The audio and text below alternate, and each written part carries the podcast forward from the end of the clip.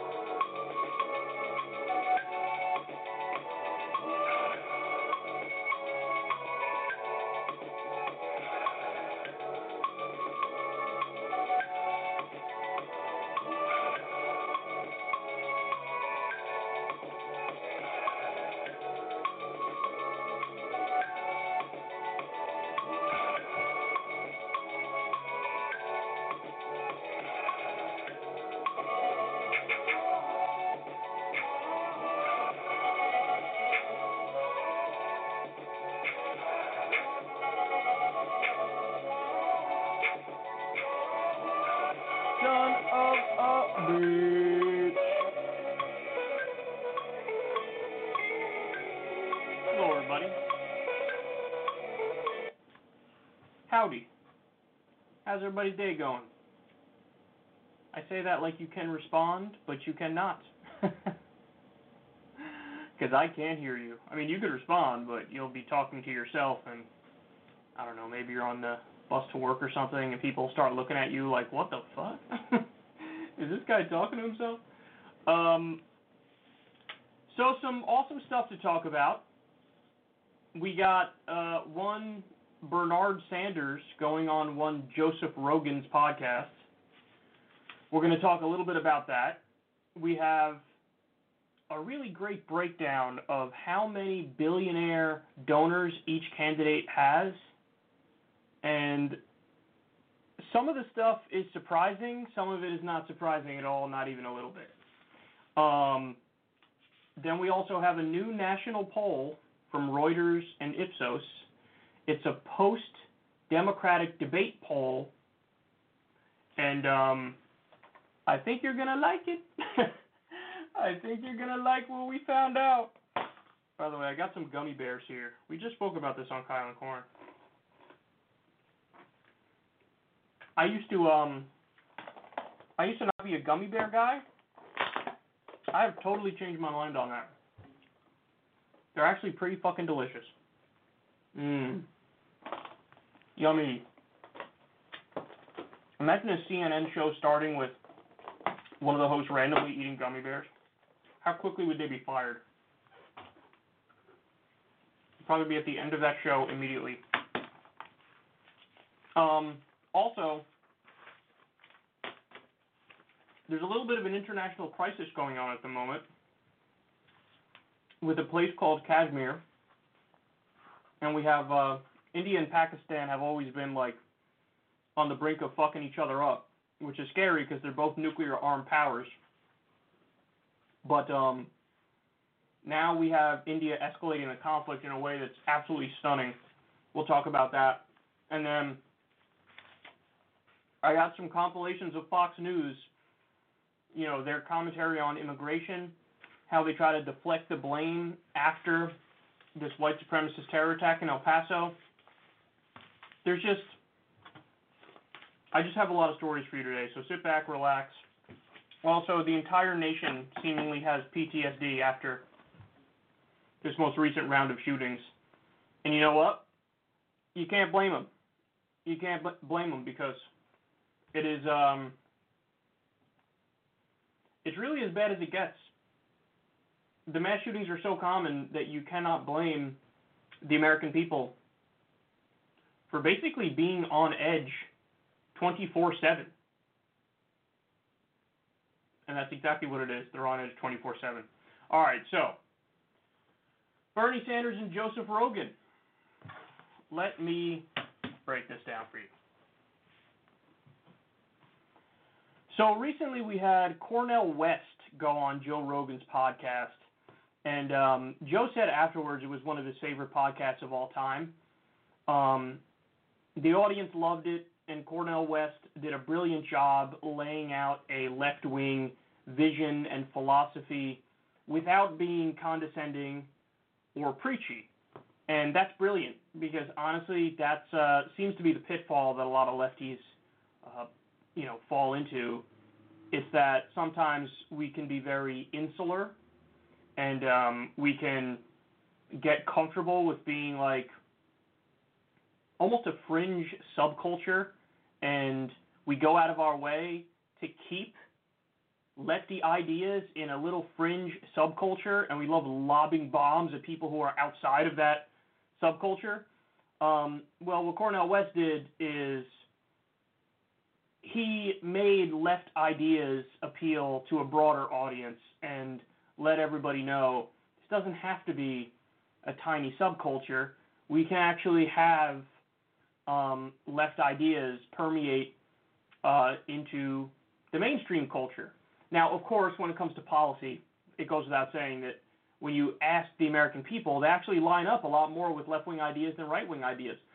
Funny enough, they self-describe as moderately conservative, but then when you go issue for issue, it turns out they're actually very strongly on the left. So Cornel West did a brilliant job, and as a result of Joe Rogan enjoying that conversation so much, he was kind of open to exploring this ideology and philosophy more. And I think Cornel West repeatedly said in that podcast, oh, shit. I almost fell out of my seat while sitting. Try that one out. That's not an easy one to achieve. Hold on, let me fix this. Okay, that should be better. Okay. So Cornel West said multiple times in that podcast that, he's campaigning with Brother Bernie. And I think that piqued Joe Rogan's interest. So they got together. I wonder who bridges that world between podcast land and Joe Rogan and lefty politics. Who is the perfect bridge between those two worlds that could have potentially helped set this up? Anyway, so they got together, and they had an awesome podcast. The only downside, in my opinion, was that it was only an hour. I wish it was longer. But Bernie's a little bit busy trying to save the country. He's out there doing town halls. He's out there protesting on the front lines with people. He's taking on the pharmaceutical companies and the for-profit health insurance companies and Wall Street. So he's a little bit busy, so we can give him a pass. But the conversation between Joe Rogan and Bernie Sanders was wonderful. I believe this is the first time that Joe Rogan was trending #1 on YouTube, which, by the way, incredibly difficult thing to do, especially because the algorithm fucks with everything. So, I'm sure they make it harder for somebody like Joe Rogan to trend because oftentimes they think he's too risque and controversial because he has on people from all over the political spectrum, people that we might massively disagree with, whether it's Alex Jones or Ben Shapiro or whatever, but those podcasts did really well in terms of numbers, but I think they were a little bit tampered with in terms of staying off the trending list. Funny enough, Bernie Sanders and Joe Rogan, #1. I believe it was within the course of one day, it was like 3 million views or something and still rising rapidly. And the thing that made me really happy is the comments. So as somebody who is a lefty, who's been on Rogan's podcast multiple times, I can tell you, I knew going in, it's a little harder for a lefty to get a positive reaction from the audience. But I succeeded. There are other lefties who've succeeded on that front. Cornel West definitely succeeded on that front, and Bernie did too. And so he took his message to an audience that's not necessarily already in sync with his message, and he won a lot of them over. So just to give you an idea, these are just some of the comments that caught my eye. Brandon Avila said the following: "Great conversation. Makes me realize how not radical Bernie is," which is only exactly what we've been saying and exactly what we know is the truth. Aine says the following: "It's like he's a real human using his brain, not a puppet controlled by money." Mick Force says, "He just makes sense to me, more so than any other candidate." Jason Roberts: "I was on the fence on which Dem I was voting for until I watched this video. Decision made. Thanks, Joe, for asking great questions and giving Bernie time to answer thoroughly." Frank says, "This was pretty great. Learned more about Bernie from this than any other source in the past 5+ years. Nubile says, "This is fucking awesome. Whether left or right, I think we can all agree on being against corrupt corporatism." Eric Bruce: "I consider myself a Republican, but I actually agree with a lot of what Bernie said here." Mr. Super Mario 34, "I consider myself the exact opposite of a socialist, but Bernie is onto something, taxing Wall Street 0.5% for every trade. It would create a more stable stock market as well as creating more revenue for this country. Plus, we already bailed them out, so..." And that goes on and on. That's just like, and that's reflective, this is the most important point here, that's reflective of the sentiment. The overarching sentiment in the comment section is, hey man, I'm not necessarily on the left, I don't necessarily think of myself as a socialist, but a lot of what Bernie said makes sense. And people even view it as relatively apolitical. Like when Bernie talks about ending the corruption in the system, when Bernie talks about how the people should have more control over their own lives, and we have to stop getting ripped off by Wall Street and big pharma and for-profit insurance companies and the military-industrial complex, people go, oh, well, that's not what I've been told Bernie is all about. So giving him a forum to flesh out his ideas more thoroughly, that's all that a guy like Bernie Sanders needs. Because the thing is, agree or disagree with him, you know he's honest, you know he's uncorrupted, and you know he deeply, deeply, deeply cares about these issues. So in order for people to realize just how serious he is and how much he's dedicated to fixing all these problems, all you need is a more open format. You know, it's a lot harder to get your message across when every 8 seconds some overpaid asshole on cable news is trying to hit you with a gotcha question. And their whole point is to trip you up. Their whole point is to, you know, misinterpret whatever you're saying in the most brazen, gross way possible and pretend like their interpretation of it is obvious. And, again, this is why Bernie, I mean, look at him in the other formats. Look at the questions he's asked during the debates. There's a reason why his moment of course I know, I wrote the damn bill, when he was schooling Tim Ryan on Medicare for All, there's a reason why that blew up, because it was an instance of, oh my goodness, he's had enough. He's had enough with the constraints of this ridiculous format where he can't really explain exactly what the goal is and what the process is and what the policy is. He's got to do it in under a minute, and he's got to do it while fending off a bunch of lying smear merchants around him and an overpaid cable news asshole who's purposely trying to mislead people. So, you know, Joe Rogan, who's gotten a lot of criticism in the past from a lot of people for hosting right-wingers, well, he actually showed now that he tries to live up to what a lot of people pretend to believe in. So, in other words, there's a lot of people out there who say, I'm all about a marketplace of ideas, bro. I'm all about having these tough conversations with fringe ideas to try to have a battle of ideas and the marketplace of ideas. And I'll hear out anybody, bro. A lot of people say that, and then they set up little right-wing safe spaces.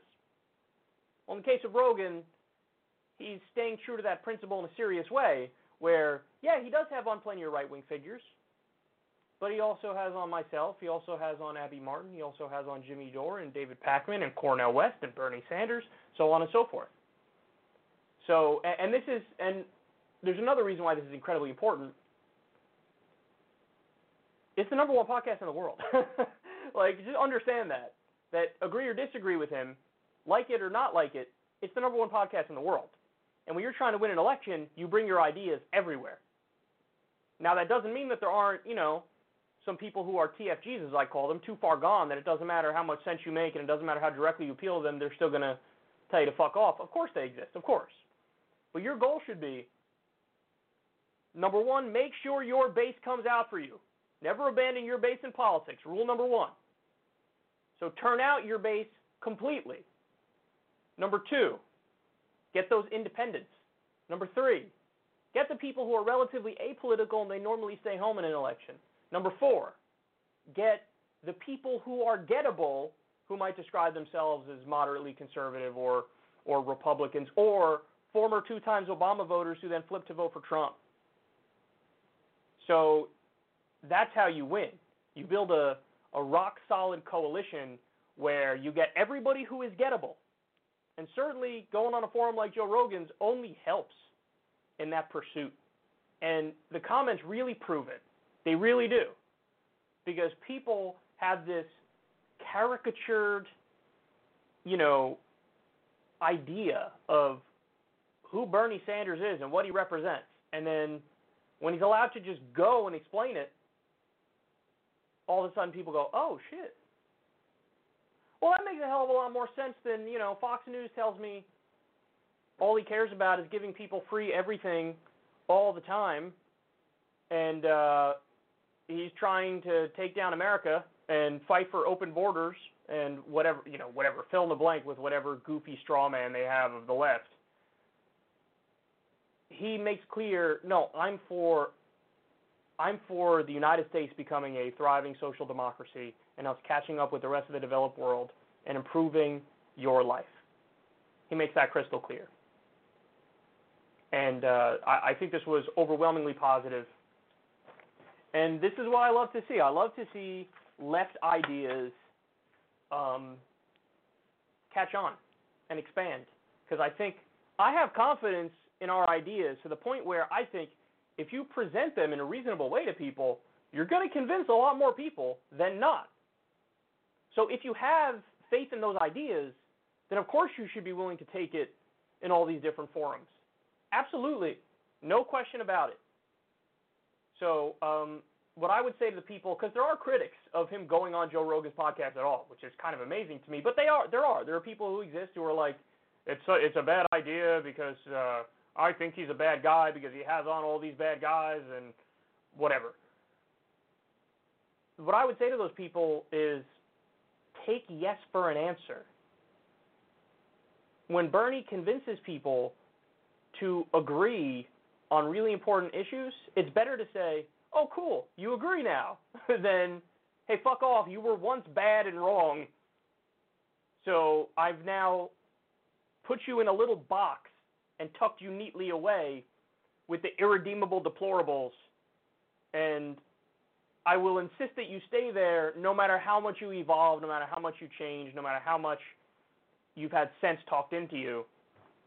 I mean, that's the mindset of, to come full circle and go to the original point here, that's the mindset of almost becoming comfortable with being a fringe subculture and almost getting upset when your status as a fringe subculture gets challenged and all of a sudden our ideas catch on and we become totally mainstream. You see what I'm saying? It's like you want to maintain that identity of like, we're a small group of people who know the truth and everybody else doesn't know the truth and doesn't get it. But then all of a sudden when people start to get it, you're like, oh shit, well now we're no longer this fringe subculture and damn it, I want that status back because it's cool and edgy. Believe me, I'll turn in the edginess card to get our policies implemented any day of the week. So if you tell me, hey Kyle, you'll be viewed as like really square. Who says square anymore? What a ridiculous word. What a ridiculous context to use it. But if you tell me, hey, Kyle, you're going to be viewed as really boring and really not edgy and really mainstream, but at the end of the day, we're going to get Medicare for All and free college and a living wage and we're going to end the wars, I'd be like, Sign me up, man. Call me Dorky McDorkington for all I give a shit. I don't care. Let's fix this country and the planet while we're at it. So, wonderful podcast. Tremendous credit to Joe Rogan for having Bernie Sanders on and giving him a fair hearing and a fair format. Shout out to Bernie Sanders for knocking it out of the park. Shout out to Cornel West for also doing an amazing podcast with Joe Rogan. And let's keep moving forward, man, because in a weird way, I actually believe in this battle of ideas, for lack of a better phrase, lack of a better term, because that is so played out and so used by so many dumb people that it's hard to take that phrase seriously. But I actually believe in that, and I do think that in the long run, we'll win with way more people than we won't. And as long as we give it our best shot in changing people's minds, at the end of the day, we can always look ourselves in the mirror and say, hey, we did our best. And that's the road that we're on right now. That's the process that we're going through, and it's a good thing.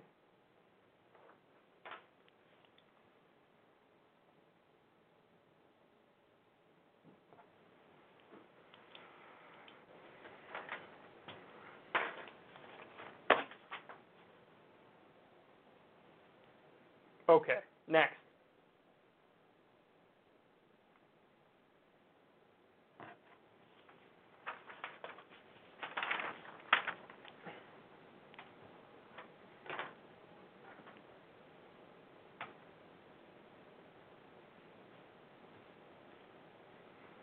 Okay, let's talk about the billionaires. So there's an article in Forbes laying out how many billionaire donors each Democratic candidate has.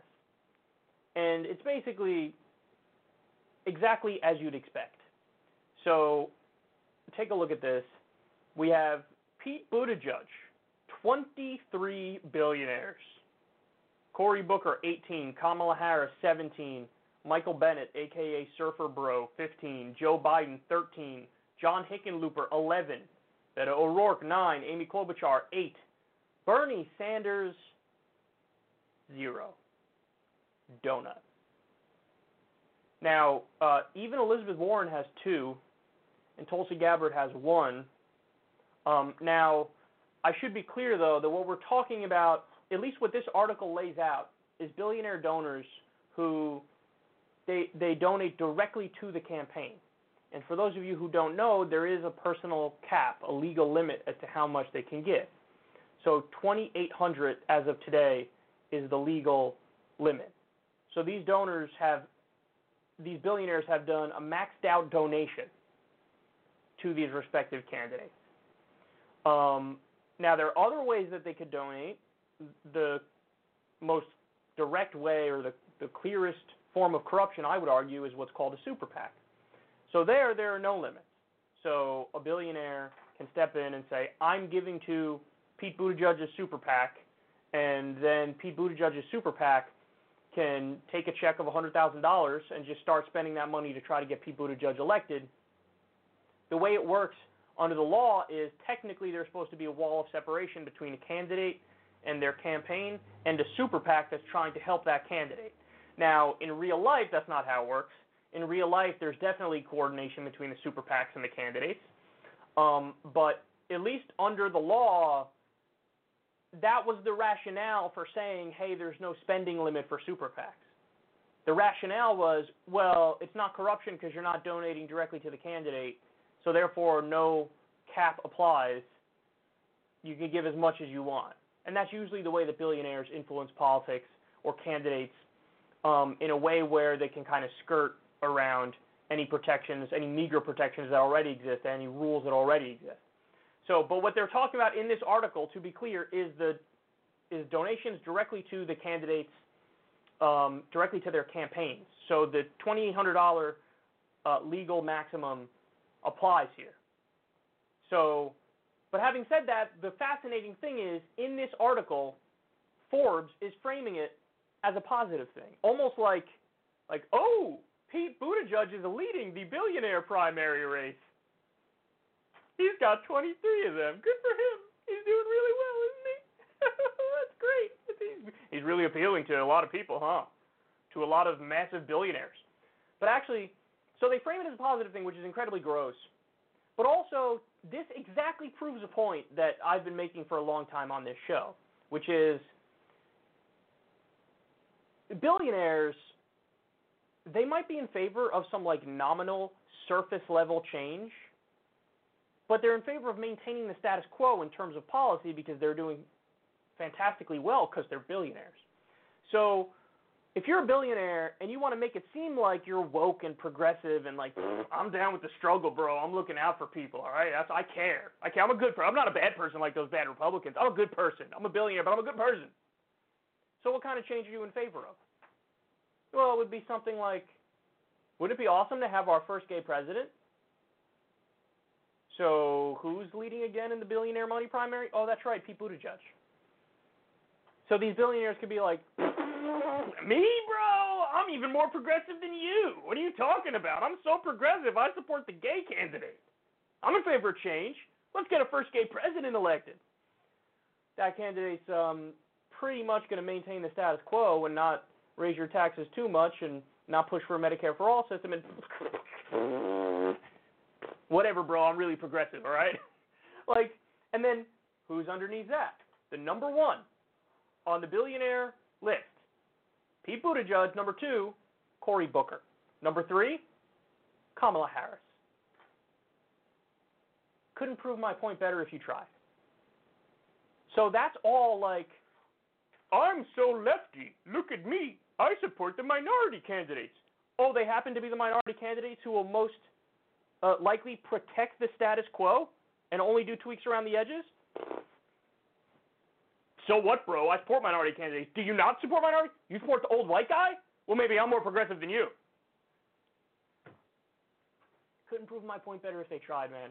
But let's also just be crystal clear. This isn't a positive thing. For Forbes to brag, like, as if it's good. Like, oh, good for Pete Buttigieg. And bad for Bernie, because he can't get a broad coalition of billionaires. How out of touch do you have to be? And the answer is incredibly out of touch. Now, in the case of Tulsi, that one billionaire is Jack Dorsey. We've spoken about that on the podcast before, on the show before. And my theory is that Jack Dorsey basically donates to all the people who were on Joe Rogan's podcast. We'll see if that's true because now Joe's had Bernie Sanders on, and I don't think Jack Dorsey is going to give to Bernie Sanders because I don't think Jack Dorsey wants that high of a tax rate on himself. But Jack Dorsey had donated to Yang and to Tulsi, and they were on Joe Rogan's podcast. They were the only two presidential candidates on Joe Rogan's podcast, and my theory was he watched the podcast and he liked what he heard from them. So in terms of Elizabeth Warren, I don't know who the two specific billionaire donors are that gave to her, but hey, man, if I'm Bernie Sanders, I'm bragging about that zero number all day long because we all know what that means. We all know that that's the candidate. It's almost true by definition that these billionaires are going to want to protect the status quo to one extent or another because they've done so well under this system, and that Bernie Sanders is, by far and away, the candidate who most wants to change the status quo. So it would logically follow that he is dead last on their list, and he is zero. Zero, zero, zero, zero, zero.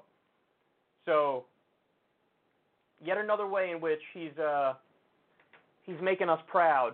But let's finish on this note here because I think this is equally as important as the billionaire donor list. So there's a new national poll out from Reuters and Ipsos. Now this is a post-debate poll. So in other words, after people have seen and digested what happened in the debates, look at what happened. You have Joe Biden at 22%. That's a drop from where he was before. Bernie, 18%, Warren, 9%, Harris, 6%, Buttigieg, 4%, Booker, 3%, Yang, 2%, O'Rourke, 2%, Castro, 1%, Gabbard, 1%, Klobuchar, 1%, de Blasio, 1%, Ryan, 1%. So Joe Biden dropped, Bernie Sanders gained. Bernie Sanders is now 4 points within Joe Biden nationally, and that may be in the margin of error. So as predicted, Joe Biden, the more he talks, the more people go, oh, yeah, not him. So he continues to drop the more he talks. Bernie continues to rise the more he talks. And now it's getting tight. Now we got a race on our hands. By the way, another poll just came out this morning. Bernie leading in New Hampshire. Those early states are so important, man. Bernie knocks off Iowa. Bernie knocks off New Hampshire. Huge. Absolutely gigantic. Earth-shaking. That's what that is. So we got a lot of good news coming out today. A lot of good news. No billionaire donors to Bernie. Everybody else is getting something. A new poll has him surging and Biden plummeting. And the closest one to Bernie is still 9 points back. That's Elizabeth Warren. Knock on wood, son. But stuff is sort of shaping up just a wee bit skis here. But we got to keep our, we got to keep our eye on the ball. Got to run through the tape, as they say. You got to keep on fighting because it ain't over till it's over. So knock on those doors, make those phone calls, be a donor. If you're not yet, I'm a monthly recurring donor to Bernie. I suggest you do the same if you can, because these chances don't come along often. They really don't. You know, all the other elections in my lifetime, it was to one extent or another, lesser of two evils. Now, maybe in 2008 we thought, oh, this isn't a lesser of two evils election. I mean, Obama seems like he might be the real deal in many respects. He was very centrist in terms of how he governed. There's nothing centrist about Bernie in the context of Washington, D.C. He's a centrist in that he represents the center of American opinion, because that's what his policies are. But in terms of Washington, D.C., there ain't nothing centrist about this guy, because those centrists just agree to keep screwing you. So this is not an opportunity that comes along often. Let's take it.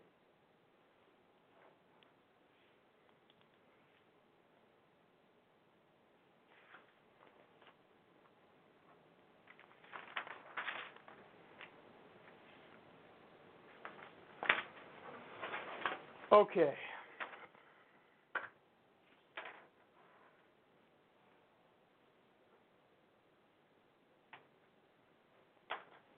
All right, Tim Ryan and Mike Gravel.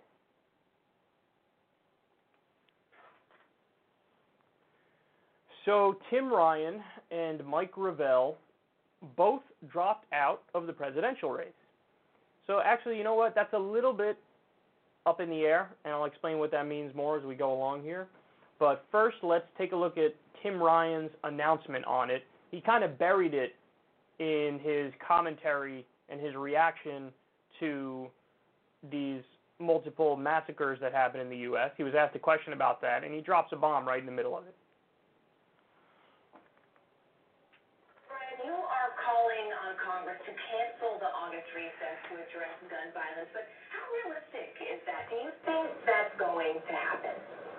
Well, it's time to put public pressure on Mitch McConnell. I'm suspending my campaign for the presidency.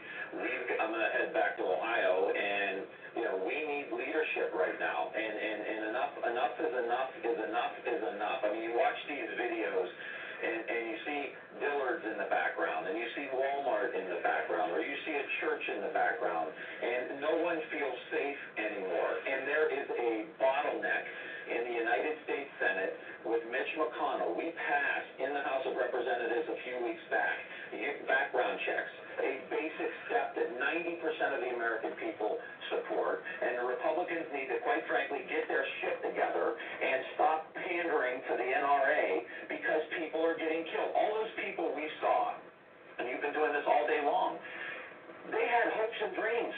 They had plans this week. They were going to do things. They were going to meet with their friends. They were going to meet with their family. They were going to go to church. And now they're gone because in this country, we're so dysfunctional that we can't do basic things. And it's got to stop. And we have to put pressure on Mitch McConnell to start with the background check bill.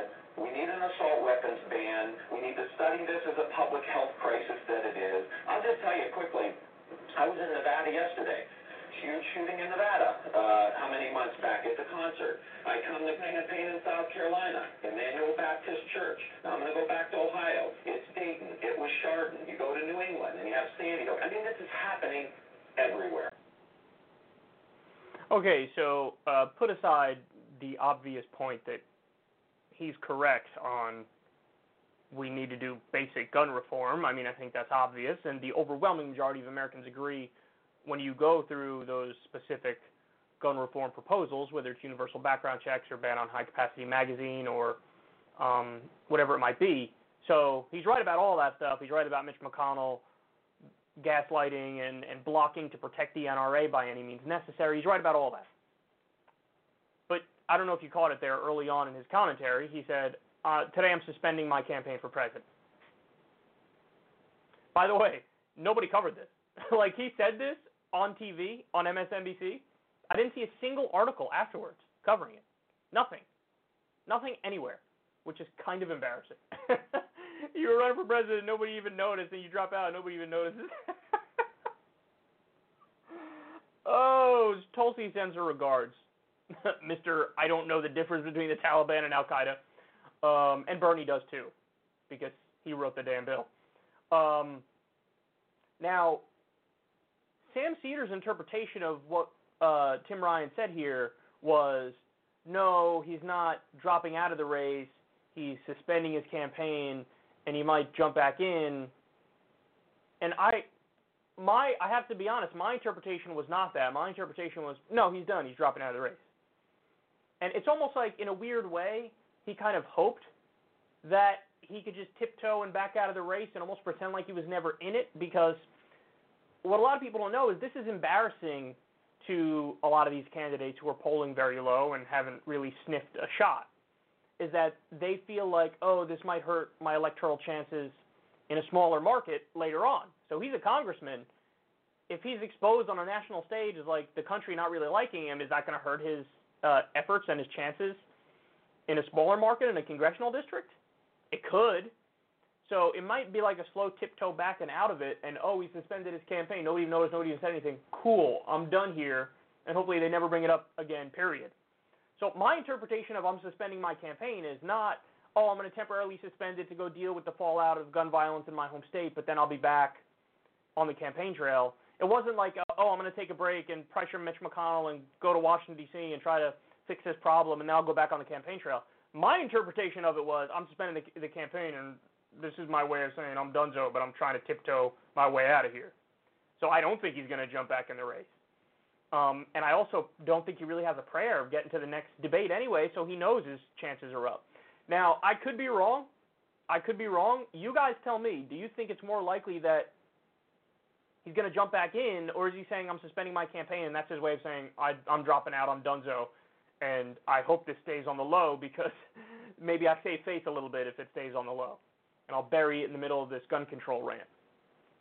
I don't know, but I lean towards he ain't jumping back in. Now, in the case of Mike Gravel, he dropped out. He did an official, like, dropout announcement on it. In the dropout announcement, he endorsed Bernie Sanders. Now, earlier on, he had endorsed Tulsi Gabbard, and so it's a little unclear as to what exactly is going on there. You know, my interpretation of it is that it's almost like the Gravel teens had endorsed Tulsi early on, and then now Mike Gravel himself is dropping out and endorsing Bernie Sanders. But there's been a little bit of a, you know, fallout on social media and some arguments on social media about this. What exactly did Gravel mean? Is he still endorsing both? Or as it's now known in the business, pulling a Rokana, he's endorsing both candidates, both Tulsi and Bernie. But I think his original point was he thinks Tulsi's going to drop out soon anyway, so he's going to throw his support behind Bernie Sanders. But until that day, he'll endorse both Tulsi and Bernie. I don't know. I really don't care, except that I think he generally has the right candidates picked, and he has, you know, a good sense of who means well and who would do right by people. So I'm not mad at him. Now, the Gravel team was a little mad at me from early on because I was skeptical of what they were doing. But hey, man, I always stood by that skepticism because I just found it strange. I never liked it when people said, I'm running and I'm not trying to win. Because then I think, well, what's the point? Why would you do something and not have that ultimate goal of winning? Like, that should be your goal. And if that's not your goal, I think you're being incredibly gimmicky. And I don't like gimmicks because I feel like that cheapens the issues that you're fighting for. It's almost like an admission, like, well, obviously I can't be a serious candidate because I'm gonna push for all these lefty ideas. Like, well, yeah, if anything, the mindset should be, that's why I'm the most serious candidate, is because I'm pushing for all these lefty ideas that I think are incredibly important. So everybody knows I'm on the record. I don't like the I'm running not to win thing or gimmicky like Larry Lessig did in 2016. Oh, I'm going to try to be president, but I'm only going to address corruption, and then I'll resign. So I'm only a one-issue candidate, literally. So just vote for me, and then I'll step down after I get that done. And everybody was like, what? What are you doing? That doesn't even make sense. Stop it. That's so silly. So that was always my feeling towards Gravel. Now, that doesn't mean Gravel isn't an American hero. He absolutely is. Former senator was directly involved with the Pentagon Papers and really a hero in many ways and a good senator in many ways, and he's right on the issues in many ways. So I just didn't like that, And it was also, keep it real, it's kind of weird that there were some teams that came out of nowhere that were like, oh, let's run his campaign and be his social media gurus. It's just weird. The whole scenario is weird. But having said that, it's a good thing that Gravel is endorsing Bernie Sanders, and, his heart's in the right place. It's always been in the right place. You could just say, hey, Kyle, you're overly skeptical and you're a cynical bastard. Hey, fair enough, man. So we have two new candidates to drop, or at least I think. The original person who dropped out was Richard Ojeda. He ran for about 7.5 minutes and dropped out. And now you have Tim Ryan and Mike Gravel both dropping. Listen, I expect a lot more will be dropping very soon because the standards to get into the next debate are a lot harder for people to reach. So since that's the case, and since a lot of people are still at 0% or 1%, what are you going to do? You've already been on the debate stage, like Kirsten Gillibrand, for example, de Blasio even, Booker. Like, you've already been on the debate stage every time. And you have Dickie McGee's axe to show for it, John Delaney. Like, even if you get into the next debate, then what? Even if you get a bump of 100%, congratulations, you're at 2% in the polls. I don't know, man. So I think we're going to see a whole bunch of dropouts coming soon. But there you have it. There's your update. Tim Ryan and Mike Gravel are no longer in the race.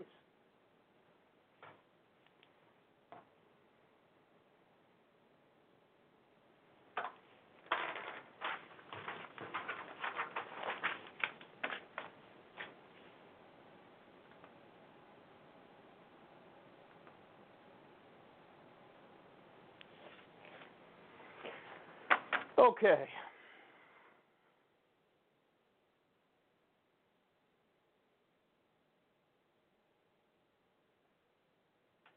Now let's talk about what's happening in Kashmir. This is a really important story.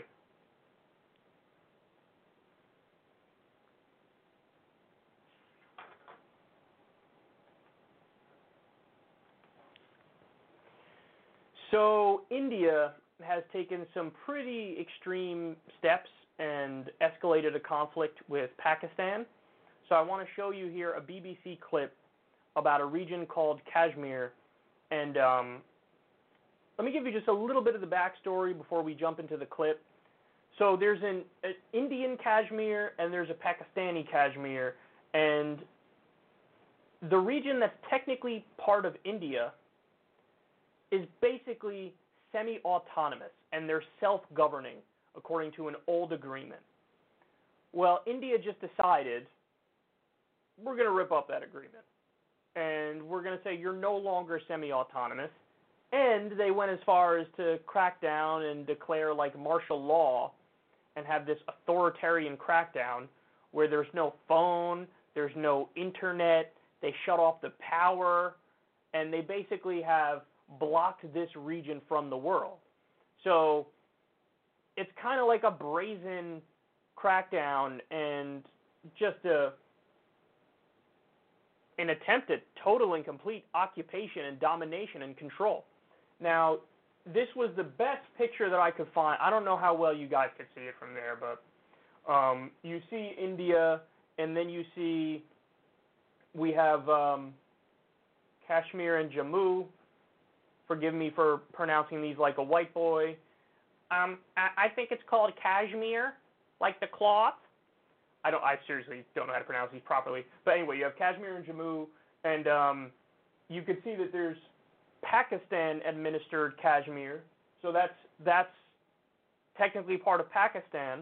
And then you have Indian Kashmir, and basically India has said, even though we let this region be semi-autonomous in the past, well, we're taking away that now, and we're sending the military there, and we're going to crack down. So really, really, really bad situation unfolding. Now, having said all of that, let's take a look at the clip from BBC, and then we'll discuss further. India's government has made a significant move to take direct control of the state of Kashmir. It will try to revoke a part of the constitution which gives India's only Muslim-majority state the right to run its own affairs. Opposition parties have called this one of the darkest days for Indian democracy, as the government proposed to revoke the special status enjoyed by Jammu and Kashmir. Chaotic scenes in Parliament, as you can see, Home Minister Amit Shah making the announcement, massive protests happening there. Article 370, which gives Jammu and Kashmir more autonomy than any other Indian state, is sensitive because it is the basis on which Kashmir joined India. Let's take you straight to Yukita Lamai, who joins us now from Delhi. Yukita, just tell us more about this as a stunning development, really. Well, so this is an article, a part of the Indian Constitution, and as you said, this was a promise made by India to Kashmir at the time of partition, because at that time Kashmir was a princely state.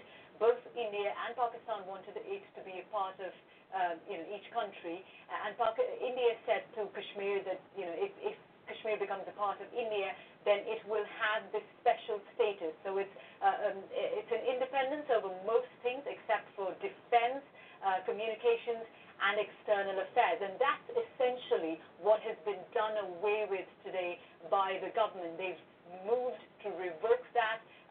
Once the president signs it, it will come into effect. And really what's being questioned and the outrage that you saw there is because many people are saying this is unconstitutional. If a part of the constitution has to be changed, then why was it not voted on by MPs? So you get why is the government doing this?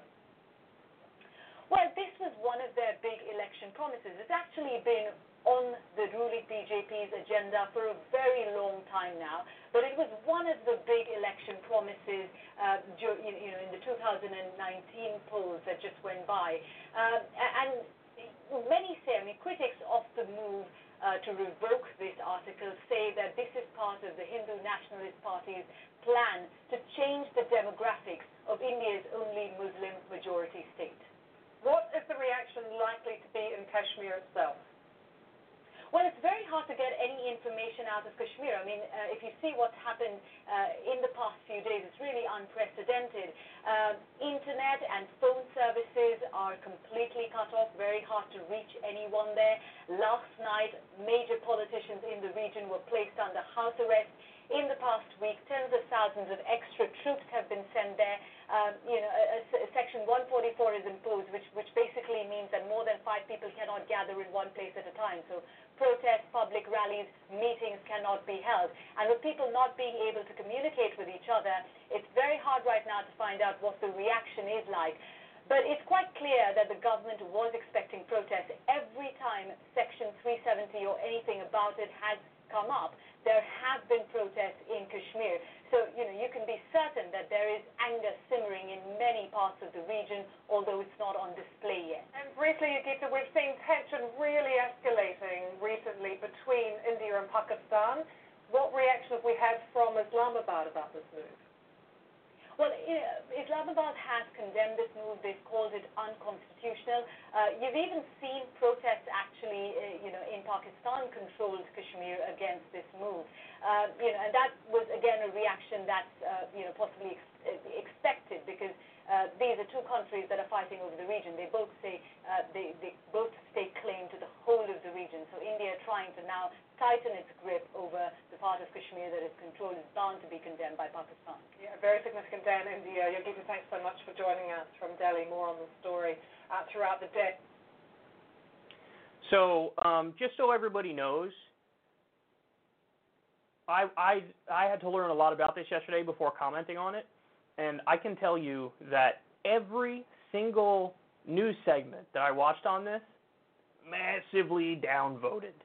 And you go to the comments and you realize very quickly that there's like a concerted effort of pro-Modi trolling out there. So it's like a guarantee anything that's even mildly critical of what the Indian government is doing here, there's just like a whole troll army that massively downvotes you and acts like you're being totally unreasonable and you don't understand the situation and how dare you and so on and so forth. So I just want to warn everybody in advance because, I don't know the situation.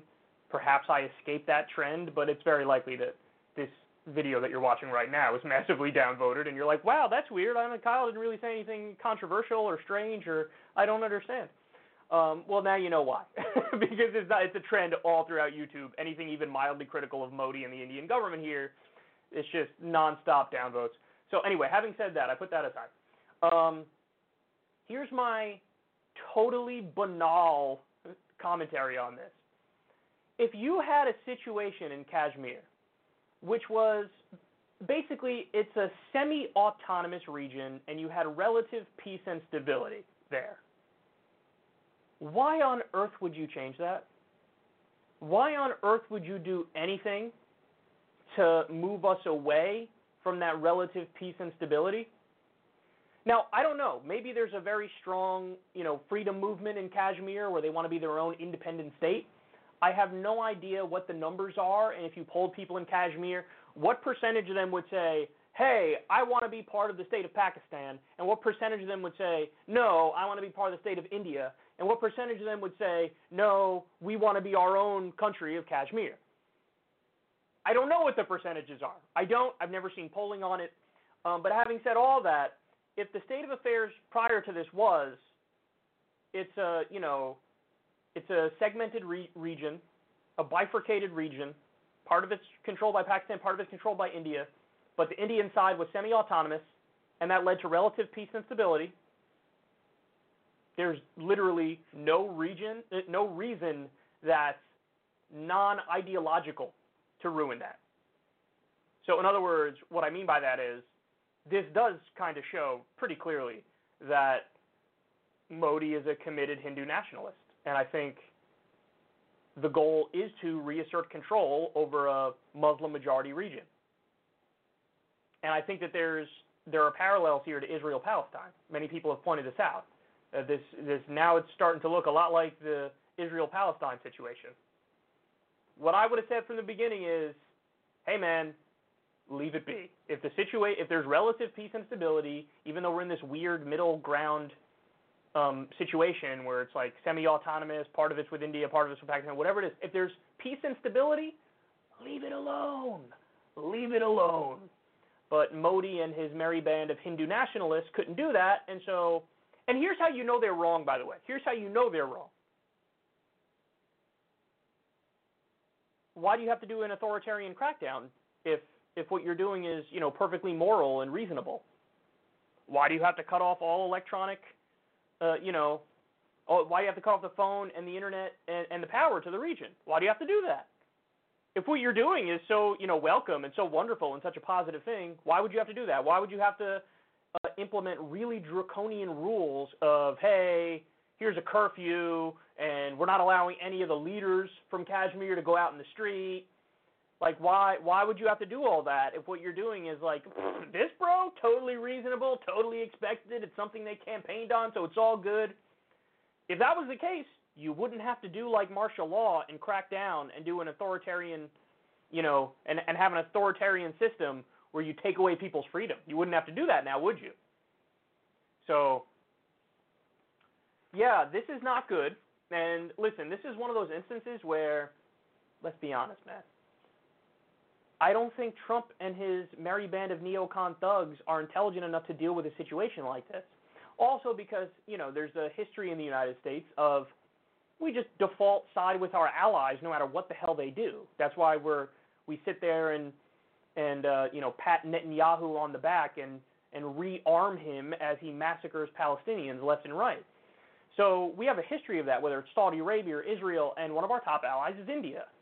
So it's very likely that this government, this Trump government, we're just going to sit back, let Modi do whatever he wants to do, not know how to apply reasonable political pressure to try to ameliorate the situation, and that's terrible.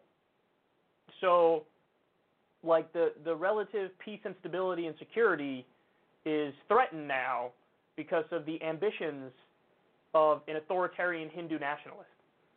And our government is definitely not intelligent enough, nor do they have the will to try to fix this situation with negotiation and diplomacy and mediate it in a responsible way. Not at all.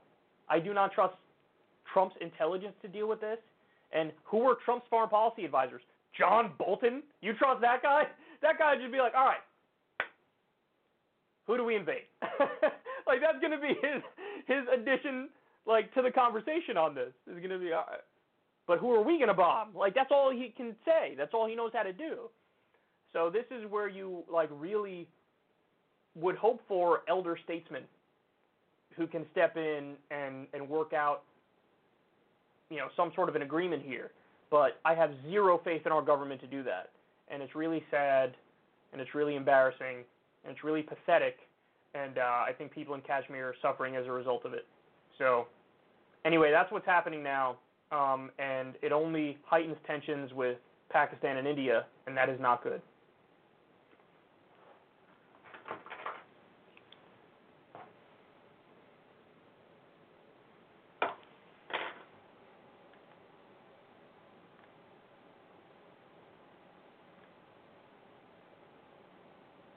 Okay. Let's take a break. When we come back, Media Matters has some damning Fox News compilations that I'm going to show you. And we also have Joaquin Castro pulling a kind of badass move and exposing Trump's donors. So stay right there. We'll be back with that and more.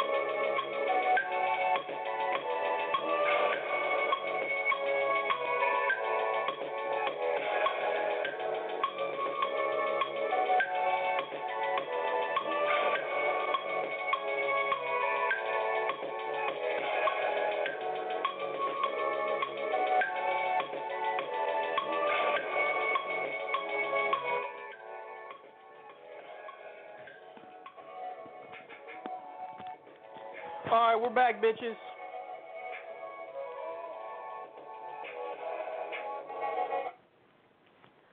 So I dropped. You see, all of you know those the lights behind me that shine off that white brick, the green lights behind me. So earlier today, I was walking in the studio, and I accidentally knocked one of those lights off of the thing it was sitting on, and it landed on my foot. And they're kind of big and heavy lights, and I didn't think much of it at the time.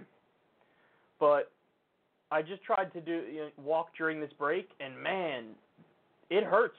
That foot hurts, dog. Just putting a little bit of pressure on it, and I was like, ow! And isn't it the case that, like, the foot has the most, the most bones in the body are in the feet? I definitely, bruised it at best, I'd say. That's what I would say. Anyway, all right, enough about my foot. Let's get on to Fox News and how loathsome they are.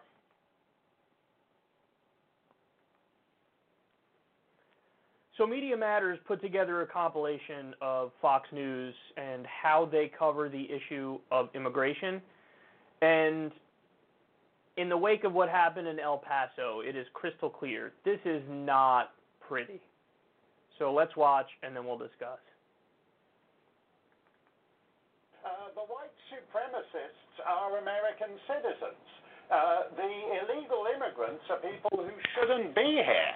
Your views on immigration will have zero impact and zero influence on a House dominated by Democrats who want to replace you, the American voters, with newly amnestied citizens and an ever-increasing number of chain migrants. And I actually hate litter, which is one of the reasons I'm so against illegal immigration. Illegal immigrants are burglars, are thieves who are there to harm your security and steal your prosperity. What's happening at the border is a flat-out invasion. We are being overwhelmed every day. As the illegal invasion at our southern border intensifies, it is an invasion. And I'm going to call it an invasion, like it or not. You have a group of people that are invading the U.S. border, right, and they're being held in facilities. I'm not against the immigrants. I'm just for Americans, and nobody cares about them. It's shut up, you're dying, we're going to replace you. If they want to sort of transform the demographics of America, even though illegals can't vote, over time illegals have children, their children are American citizens, they grow up, they can vote. Foreign citizens will be electing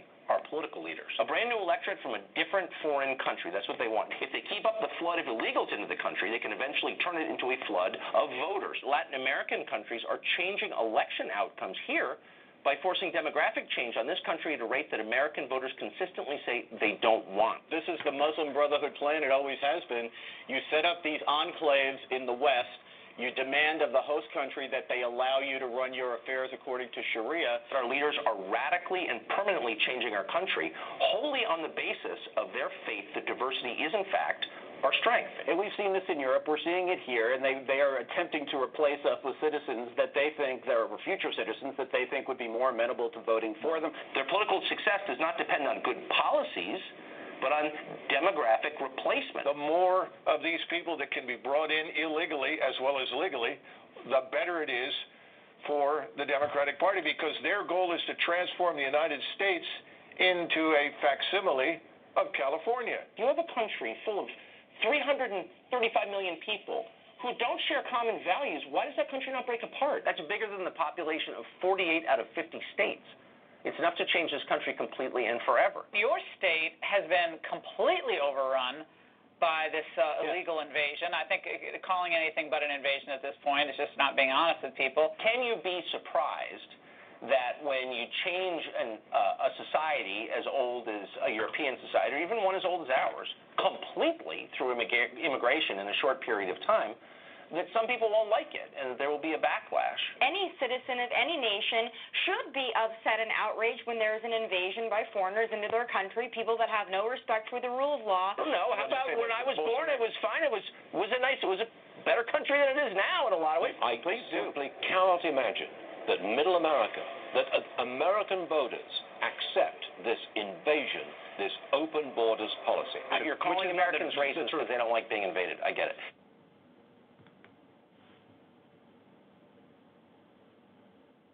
Yeah, I mean, we have to be honest about this. That rhetoric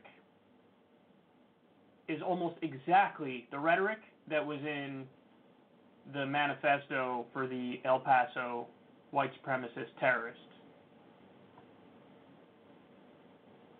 I mean, that's the truth. That's the truth.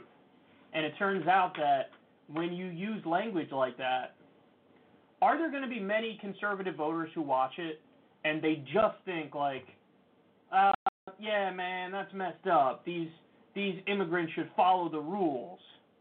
And then that's the extent of how deep they go on this. Yeah, there's going to be many conservative voters who have that reaction. But are there going to be people who watch that who then you've now started them on a path where they go down the rabbit hole, and next thing you know, they're watching Richard Spencer videos, and they're watching, you know, the American Worker Party with Matthew Heimbach videos, and all of a sudden they believe in, like, the great replacement theory, which they touched on there. They touched on it there, the idea of, like, white genocide, and, you know, the idea that, well, we have to keep it a majority white nation or else everything goes to shit. And that's what's happening is you have these illegals, these undocumented immigrants, these brown people coming in the country and making this country more brown. And that's a bad thing. And we have to stop it by any means necessary. Yeah, some people are going to go down that path because of the way that you discuss this topic. Now, am I saying you're not allowed to have the opinion on immigration that, hey, we can have rules, we can have a border, we can have rules, we can have a process? I'm not saying you can't have that opinion. That's not an outlandish opinion. What I'm saying is you cannot perpetually dehumanize immigrants and paint an inaccurate picture, because that's what it is. It's an inaccurate picture of the reality of the situation. Because I got news for you. It's not an infestation. It's not an invasion. The overwhelming majority of people who come to this country through the southern border are good people looking to find the American dream, have a better future for their kids, work, pay the bills, live in relative peace and security. That's all they're looking to do. That's it. And a lot of these people are genuine refugees who are fleeing a situation, you know, in South America that is beyond devastating. I told you guys on the last show, I think it's in Honduras and El Salvador and Guatemala. There's a lot of countries where the violence there is worse than the violence in Iraq at the height of the Iraq War. What would you do in a situation like that where you got kids and you're in one of these countries where there are mega cartels and narco gangs that run everything, and your choice is extreme poverty or go work for a narco gang? And would you take the option of, I got to get out of here. I've got to try to get to the U.S. I got to try to do something? Of course you'd do that, because you care about your family. So, you know, and also U.S. foreign policy and the drug war spearheaded by the U.S., all of this helped ruin many of those countries. And then when people escape to try to find a better life, we chastise them and dehumanize them and call them an invasion and an infestation. And it's just not true. So the problem is the dehumanization. The problem is not a single person on Fox News chimes in and says, hey, man, hold on now. These are mostly people who are escaping extreme poverty or death via narco-terrorists, so maybe it's a perfectly rational thing to do to show up here. And by the way, seeking asylum is not illegal. Now, don't get me wrong. Are you allowed to have a process to determine who is and isn't seeking asylum? Yes! Yes, 100%. I'm not against that. That's totally fine. But stop pretending like everybody who comes here, it's an invasion or an infestation, and oh my God, they're gonna ruin your life, white middle class voter. And that's the reality, man, is that immigration rhetoric, this is divide and conquer stuff. This is, hey, look the other way at somebody with no money and no power and blame them for all your problems. Blame the poor immigrant for all your problems as opposed to blaming the people who rigged the system in the first place. Don't blame the multinational corporations. Don't blame Wall Street. Don't blame the military-industrial complex. Don't blame the billionaires. Don't blame the lobbyists. Don't blame the top 1% or really 0.01%. Don't blame them. Don't blame the owner class. Don't blame them.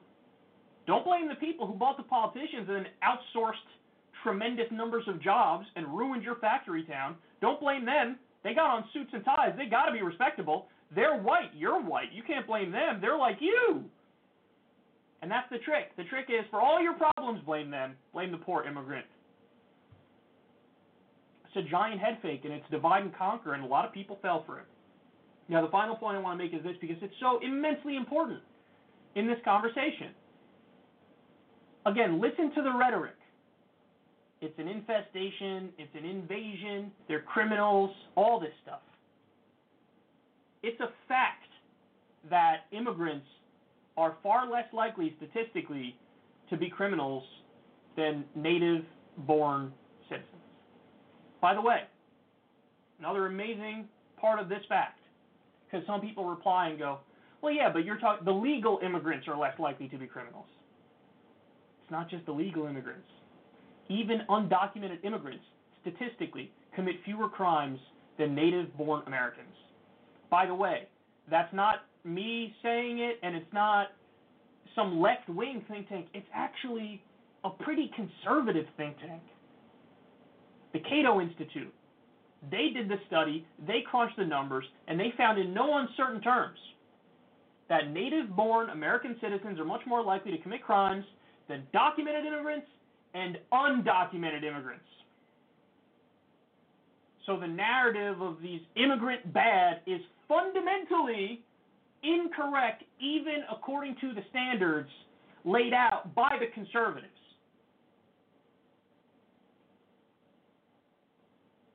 There's a very famous conservative pundit who says, facts don't care about your feelings. Well, here's a fact that certainly doesn't care about your feelings, and it's an inconvenient fact for the right because it stops them from being able to scapegoat. And now all of that rhetoric, the chickens are coming home to roost, and there's plenty of people out there who are true Kool-Aid drinkers who believe it, who go, oh my God, it's an invasion, it's an infestation. These are terrible people. They're coming to take our jobs. And let's face it, at the core of it really is skin color. It is. Be honest. That's exactly why, Donald Trump famously said, why do we have people coming from shithole countries? Why don't we have people coming from Sweden? So in other words, it's like, I don't know if he said Sweden, Norway. He said one of the Scandinavian countries. And I have nothing against the Scandinavian countries. I love the Scandinavian countries. But bottom line is, in his mind, it does go back to the skin color. Because why would you think that by definition, anybody who comes from Haiti or El Salvador or Mexico, by definition, they're going to be unproductive and they're going to be criminal? Why is that your default? Why do you think that? Why do you think that? Seriously, stop and reflect on why is that your default? So it shouldn't be. That's the point. It shouldn't be your default. And, you can have good people and bad people of every race, religion, creed, background. And I feel like sometimes I feel silly because I'm biased because I grew up in, honestly, one of the most diverse environments in the country. The high school I went to was actually like nationally ranked for being one of the most diverse. So I always felt I was biased because I was like, well, I just kind of assumed everybody had a similar upbringing, where it's like, well, what do you mean? You go to school and you see all kinds of people. So that was the default for me. So when I began to realize that some people were not in an environment like that, and then also as a result of not being in an environment like that, their default assumption was like the opposite of mine. Their default assumption is like, well, what do you mean? The people who don't look like me are bad. I was like flabbergasted by that. I'm like, what? How do you come to that conclusion? That is totally irrational. That makes no sense. But that is the default assumption for a lot of people, and there is a lot of propaganda that keeps people believing that.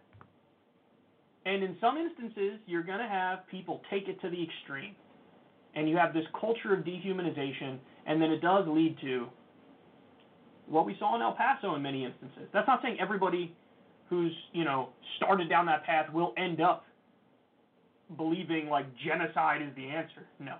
But we should talk about this issue of immigration accurately.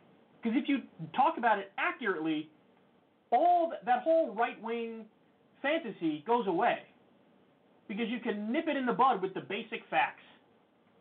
You know, you can nip it in the bud by letting everybody know. Just so you know, most of the people who come here are coming here because our policies help destroy their countries. Drug war, our foreign policy in South America. I mean, go back, look what we did in the Cold War over there. When you let people know, and we know because somebody called David Packman's show and said it, hey, man, I was deconverted. I was a right-winger. I'm not anymore. One of the things that helped me break out of it was the segment we originally did where we covered that study, which found that immigrants commit fewer crimes than native-born Americans. So, like, once you give people the information, it is possible for many people to go, oh, wow, I was actually wrong about this. So that's the good news, but we got a lot of work to do. And you understand we're up against a well-funded behemoth, and that is Fox News. And, again, it is every host on Fox. Everyone seems to be dedicated to this bogus narrative, which is a dangerous narrative, which is immigrant bad, they're trying to replace you. So don't be mad when we accurately say that is white supremacist rhetoric, that is bigoted language, and that does have consequences.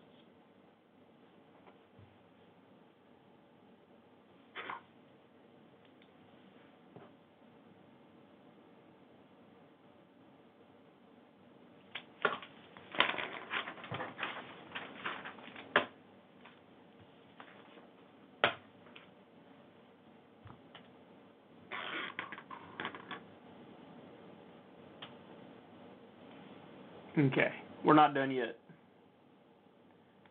El Paso. More on that. So Fox News has been working overtime to put the blame away from guns when it comes to mass shootings and, you know, terror attacks like in the case of El Paso. I want you to watch this. This is amazing because it's like they all got on the same page and they all agreed, deflect and discuss anything but gun reform.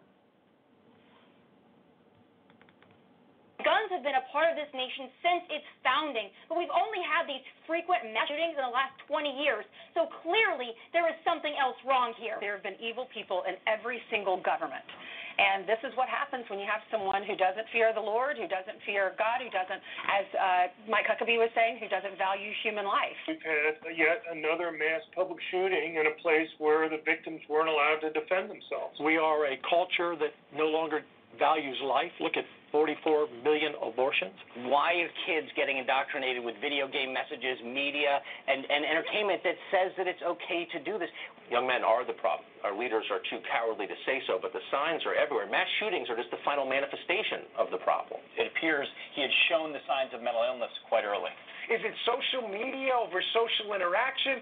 Is it this disconnect? Is it the breakdown of our family? Does it have something to do with entertainment choices? It's the hate inside the heart. It's the loss of morality. It's that disconnecting from a God who values all people. The Judeo-Christian tradition that we teach at Liberty, etc., has been crushed. We no longer teach kids in K-12 education, the first 13 years of their life, that other human beings have a soul. We're a culture where, as I said yesterday, you go to church on Sunday and you try to bring your kids up right, but when they go to school on Monday, we've kicked God out of school. We don't let them talk about these types of issues. We have a youth mental health crisis, likely caused by over-medication, absentee parents, and a culture that glorifies infamy and notoriety above God, family, and community. We have had a breakdown in society of things that make people belong, and all of that has gotten dumped online, leaving people feeling very isolated. And people like these individuals, you know, one of the patterns that you see here is that detachment. In a lot of these cases, these young men have no father, no father at home. Boys are marginalized in this society, you know, and boys are told that that they are aggressive and more likely to assault people and assault women, and it's really tough.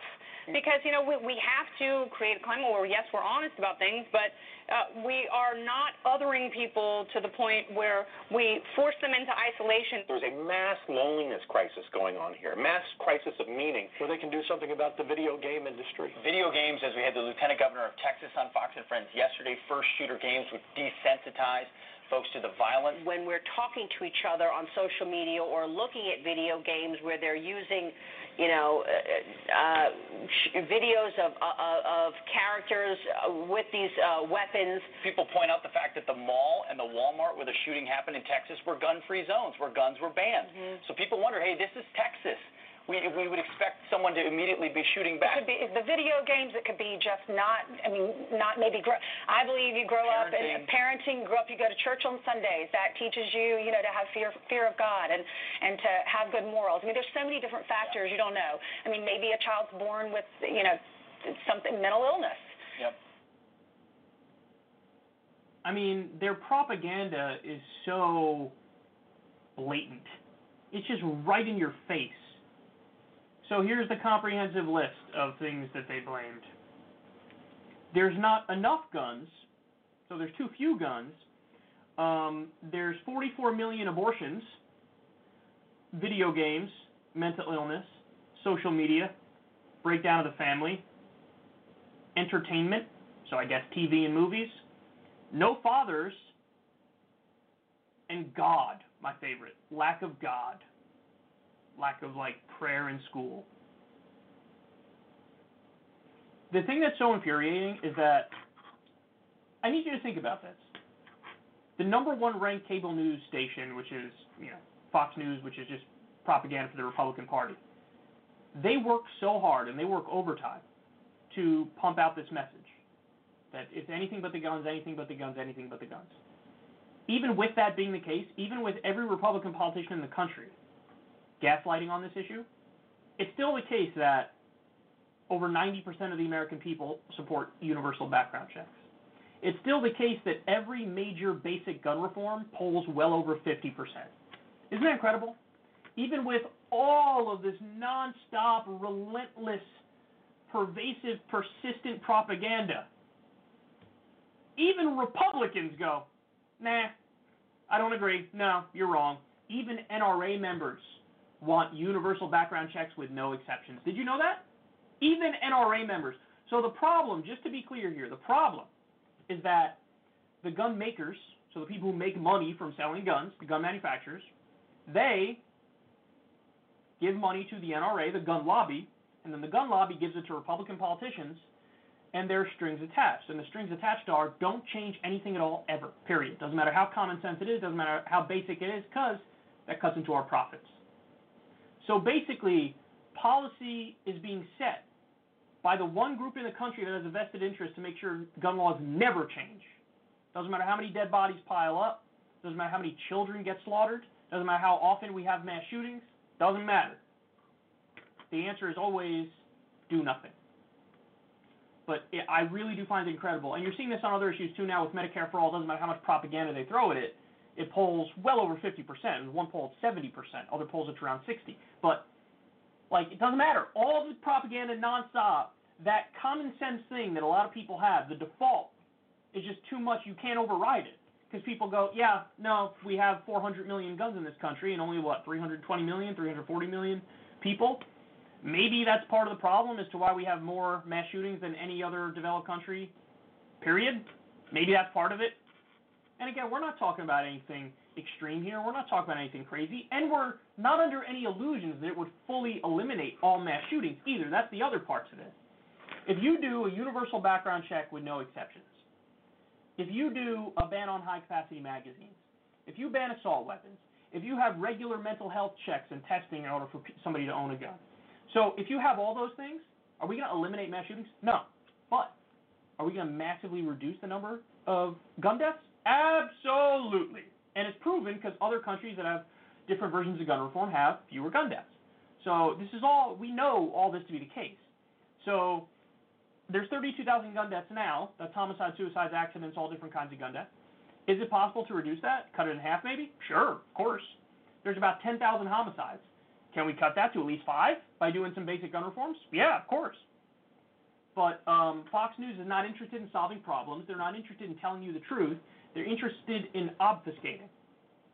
Obfuscating, deflecting, shifting blame, and that's what they do all day long. So that's why you get a pathetic, incredibly pathetic compilation like you just saw right there. I'm going to go through it again for you. Not enough guns, 44 million abortions, video games, mental illness, social media, breakdown of the family, entertainment, no fathers, and lack of God. All of those things are in the conversation. Not allowed in the conversation, very basic gun reform.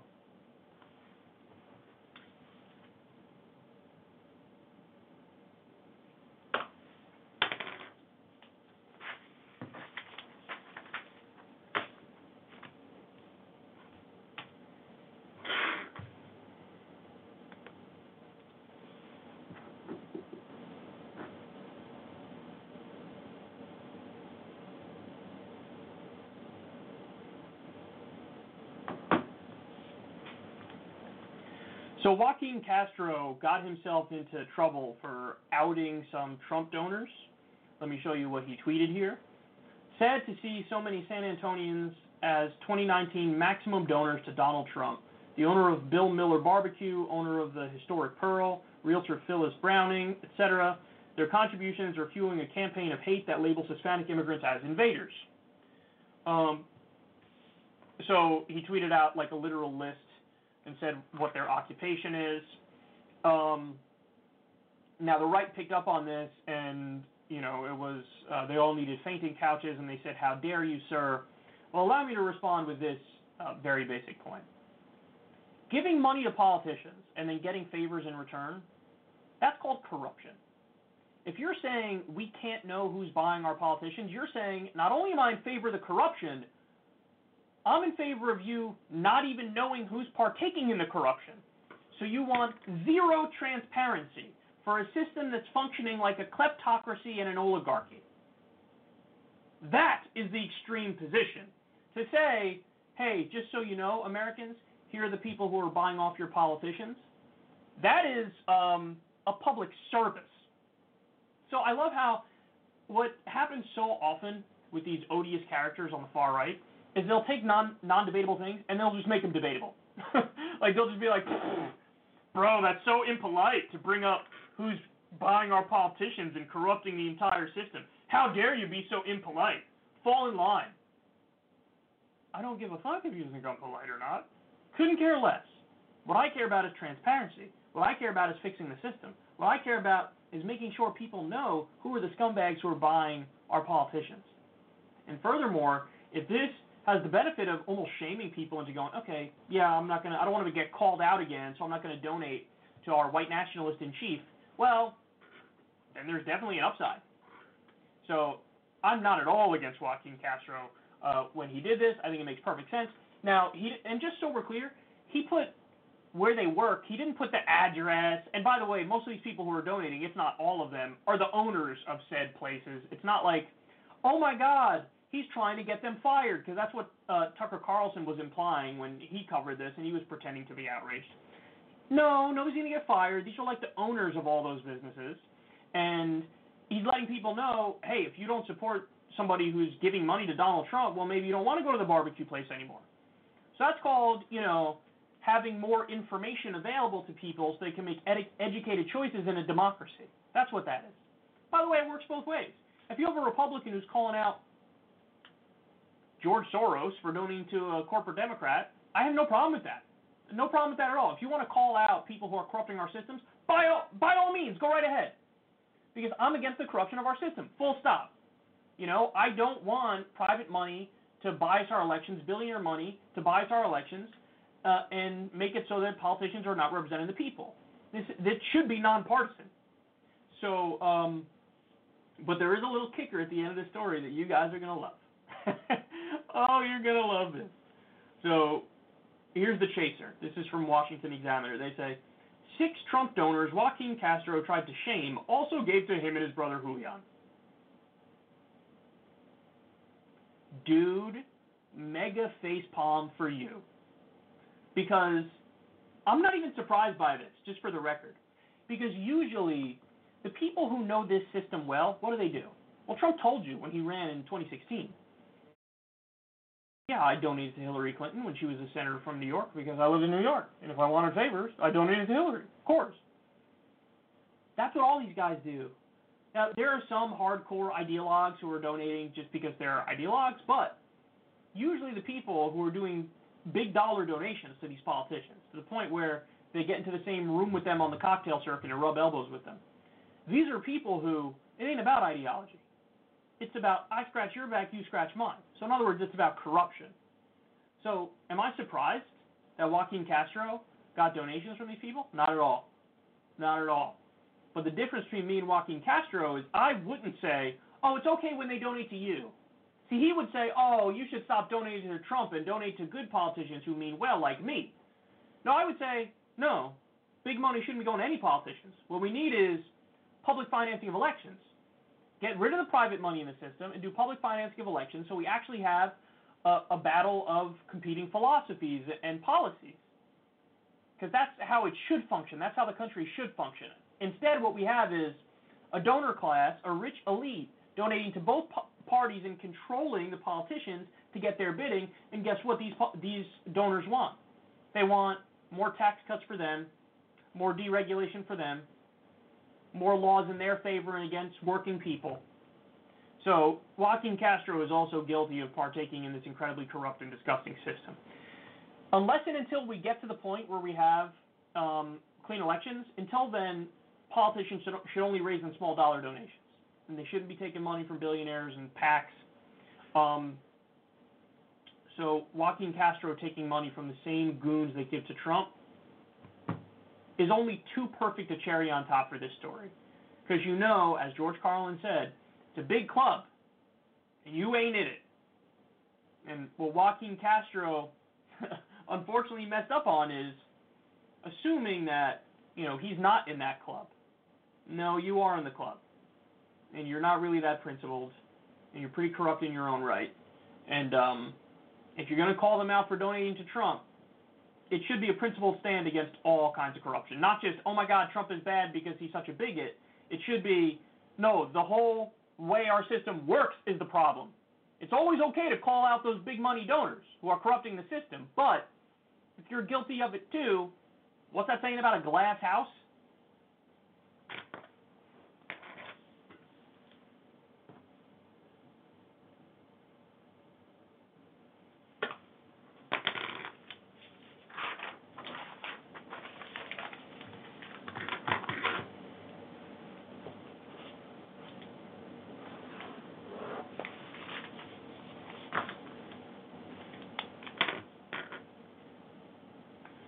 Let's go to the economic warfare that's being waged on Venezuela. Actually, I need to have some gummy bears first. I caught them out the corner of my eye. And now I really want them, bitch. Mmm. Yummy. So good.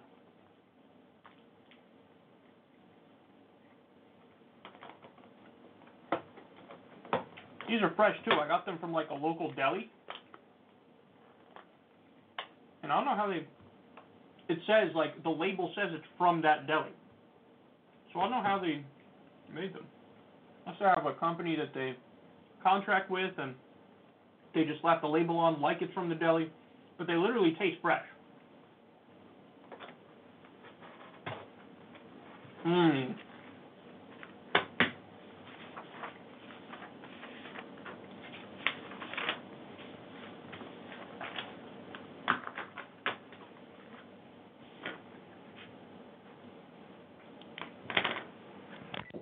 The economic embargo.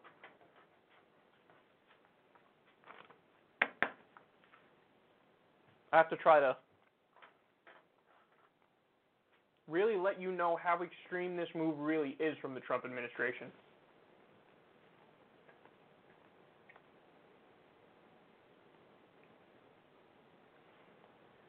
So the Trump administration just decided to massively escalate with Venezuela.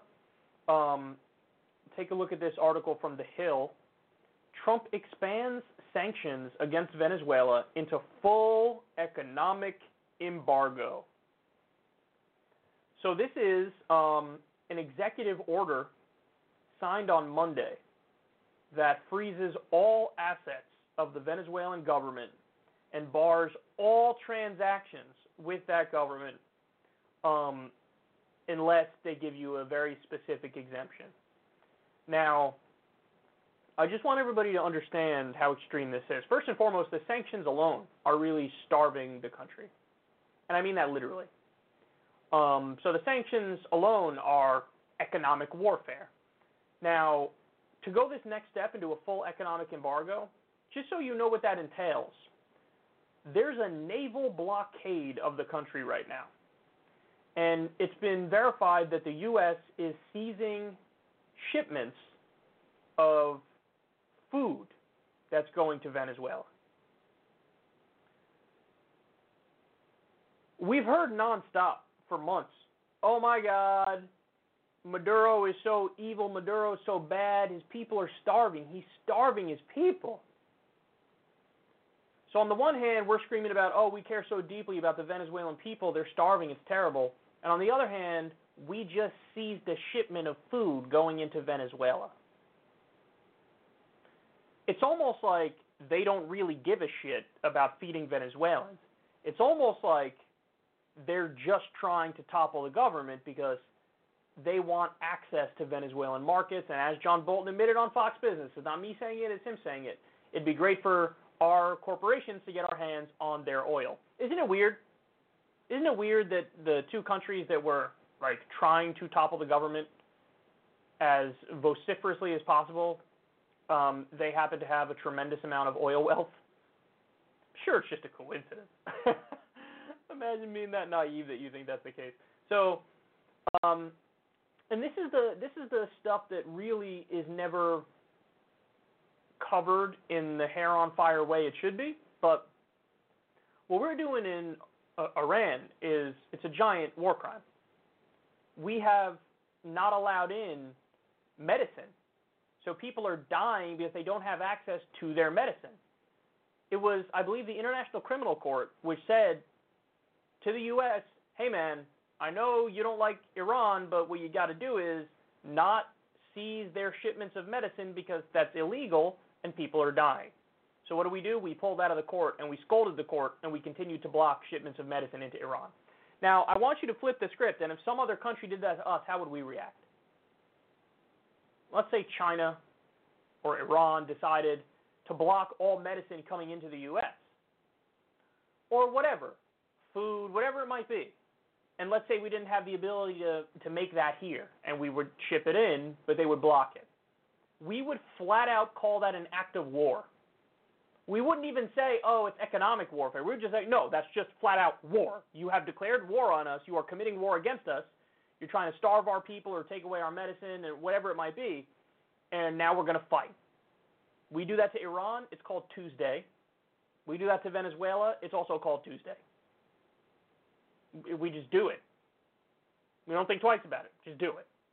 Because the whole point is strangle the governments, choke them off from the world, force regime change, pretend that you care about human rights and democracy as you're literally trying to control the government of another country. It's really grotesque, man. It's incredibly insipid. I mean, neither one of these countries, Iran or Venezuela, is going to attack us, full stop. They're not threatening to attack us. They won't attack us. So we're not acting in self-defense. I know this is so obvious to a lot of you people, but just understand that some people are maybe stumbling across this video, and they've never thought about this, and they're just learning about it now, and they might have a light bulb moment and go, oh, shit, you're right. So this narrative of, oh, the U.S., we didn't do nothing wrong to anybody, Papa. We're just a good country, policeman of the world, and we mean well, Papa. That's all bullshit. That's all leave it to beaver, puppies and rainbows, blow smoke up your ass nonsense. So we have the thuggish government, we have the neocon, bloodthirsty government acting illegally according to international law. And this whole time, this president pretends I'm in favor of law and order. Unless we mean international law, in which case I say, fuck that, and we get to do whatever the fuck we want. So just know, man, criminal government. And the stuff we're doing is totally inexcusable. So when they turn around and blame the Venezuelan government for everything, just know our concern is not what they're pretending it is. Care so much about the Venezuelan people. I can't believe anybody actually believes that, but not only do some people believe that, fucking mainstream media hosts like CNN hosts believe all this shit. They believe like, oh, we hate Assad because we love the Syrian people. Yes! And they run with it as if that's true. And you're left having to come to places like this where I give you the basic facts like, oh, yeah, the U.S. is blocking food from getting into Venezuela as we pretend like Maduro's so bad because he's not feeding his people. They're trying, man. See, this is what you get when John Bolton's running your foreign policy and Donald Trump's the biggest fraud on the planet for pretending he's against war, as he did in his campaign in 2016.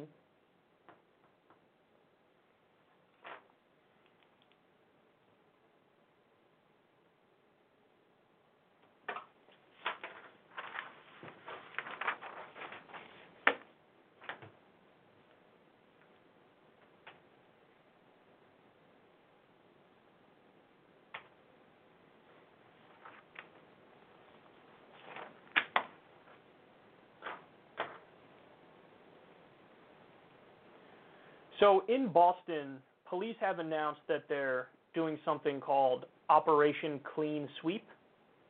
Now, it started on August 2nd, and basically it's in reaction to a county corrections officer who was allegedly struck during a fight involving a number of homeless people in a place called Methadone Mile. So the police department reacted to this and were outraged and said, okay, well, now we're just going to crack down on the entire homeless population. And so what they're doing is terrible. Now, we can talk a little bit about even the name of what they're attempting here. Like, the best possible interpretation of Operation Clean Sweep is, oh, we think the streets are dirty and we're going to try to clean them up, like literally, like get rid of trash or whatever. But as Adam Johnson pointed out, it could be that like that is like almost genocidal rhetoric, like Operation Clean Sweep, as in the homeless people are trash and we got to take out the trash. So that is very sketchy. Now, we've argued and we'll continue to argue there's a much better way to deal with the homelessness crisis, and it certainly is not to give the police carte blanche, because when all you have is a hammer, everything looks like a nail, so they're going to try to handle it in a very authoritarian way. Certainly not the best way to approach this, but nonetheless, that's what they're doing. And the logical result is you have police destroying wheelchairs for homeless people. So there's a guy, I believe his name is Jared there, and he got hit by a car recently, and he needs that wheelchair in order to really be mobile, and the police threw out his wheelchair, along with two other wheelchairs, and they're also taking all of their belongings and just throwing them away. So a lot of these homeless people have backpacks that have all their belongings in it, and the cops are just stealing them and throwing them away.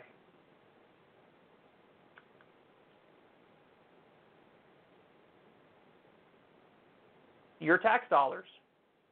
This is how they're being spent. One of the facts, which is the most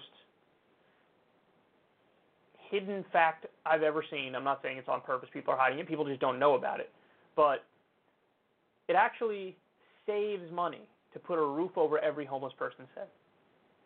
Because when homeless people are out on the street, there ends up being a bigger bill for the taxpayer because they end up in and out of the hospital, for example. They end up having run-ins with police. They end up costing taxpayers money in a variety of ways. If you just put a roof over their head, it saves thousands of dollars to the taxpayers. So knowing that that's the case, not only do you have the proper answer from a moral perspective and an ethical perspective, you also have the proper answer from a fiscal perspective.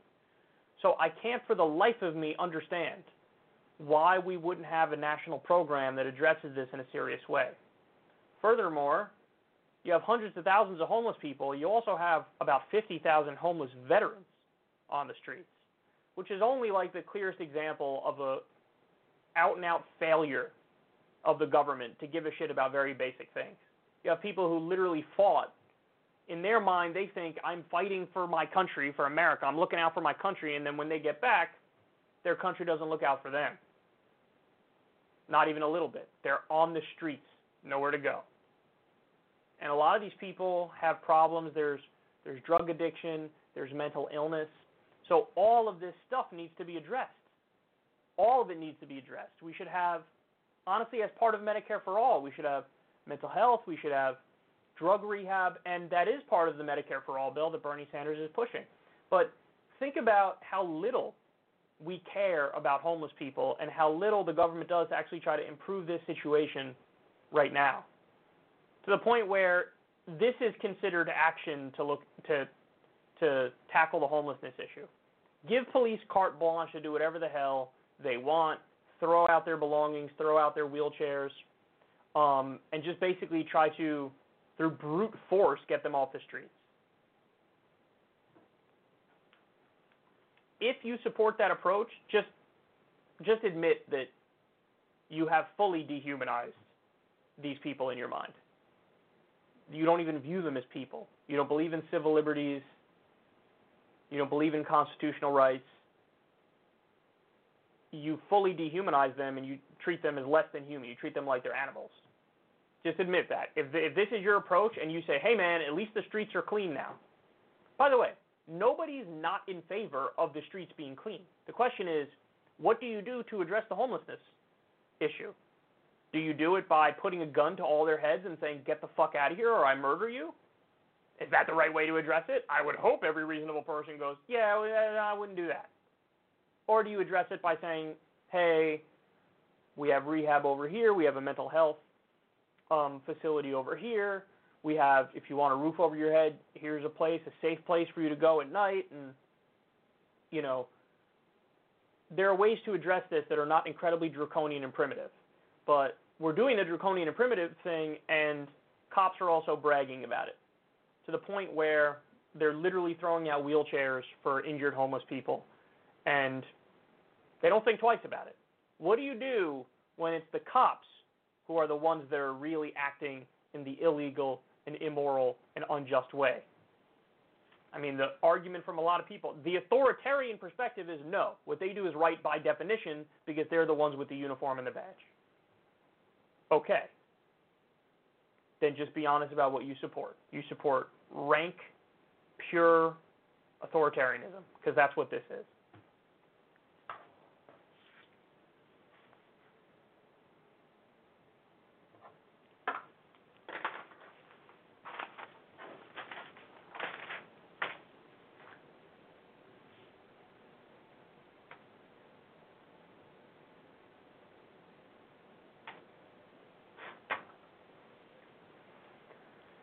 So we have another totally heartbreaking example of our broken healthcare system.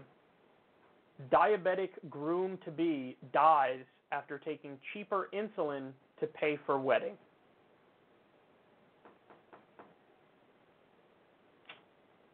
It doesn't get any worse than that. It really doesn't. So there was a specific kind of insulin that he took, which was good for him, and it literally, in order to save up so that he could afford his wedding, his doctor recommended a cheaper brand, a Costco brand of insulin. For whatever reason, that particular insulin did not work with his body, and he died. We shouldn't live in a country where you have to make the choice of, my preferred insulin that I know works, or a cheaper insulin so I could pay for my wedding. You shouldn't have to make that decision. that should just be, you're sick, you get help. You need medicine, you get it. That's it. Doesn't matter. The money situation should be totally irrelevant. That should be fully funded by tax dollars. Now, just so you know, Bernie recently went to Canada with diabetics, and you know, people were getting it there for significantly cheaper than they get it here. But for the cost of insulin pens in particular, it's amazing. You want to know how much it costs in Norway? $0. Scotland, $0. Thailand, $5. Australia, $28. Mexico, $35. Taiwan, $40. Greece, $51. Italy, $61. Canada, $70. Germany, $73. United States, for an insulin pen, $700.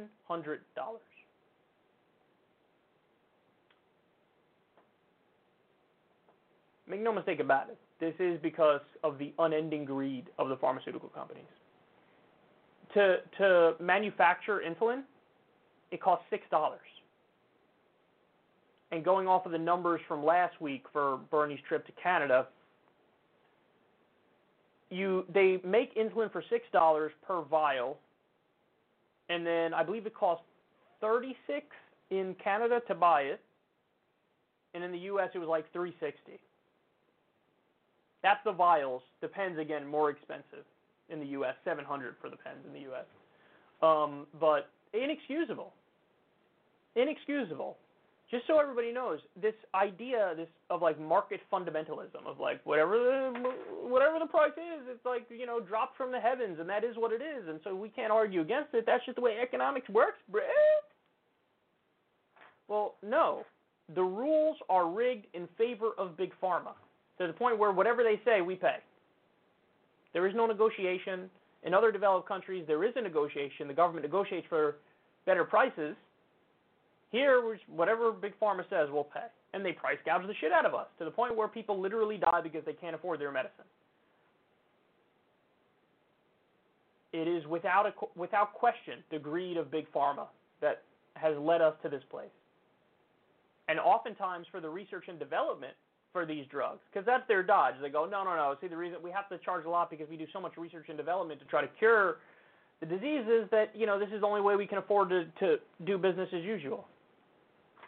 No, a lot of the research and development is literally done, funded by taxpayers at universities.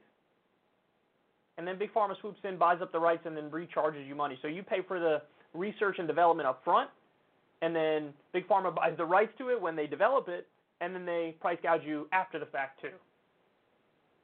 See, this is the problem with corruption and money in politics. The only reason this system is functioning as it's functioning right now is because Big Pharma has bought our government. Because there's no logical, you know, argument for why it should be like it is right now, but it is. So we get headlines like this, and this isn't even uncommon, I'm sure. Again, died because they wanted to afford their wedding, so they switched to a cheaper insulin. It's time for a political revolution. It's time to fundamentally reform the system from the top down, because stuff like this is unacceptable.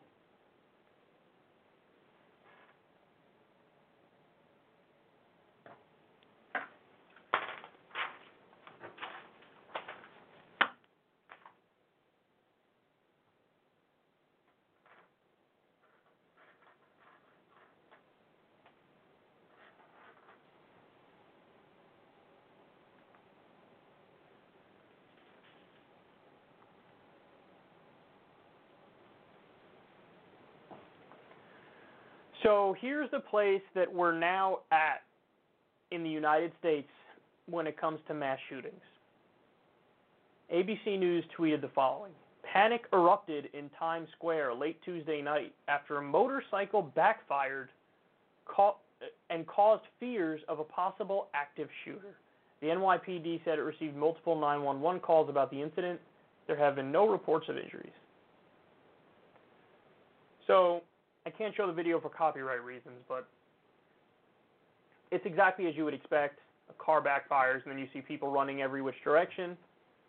And, you know, the person recording it, at least from the angle that I saw it from, seemed to know it wasn't a shooting, and he was just like, wow, This is wild.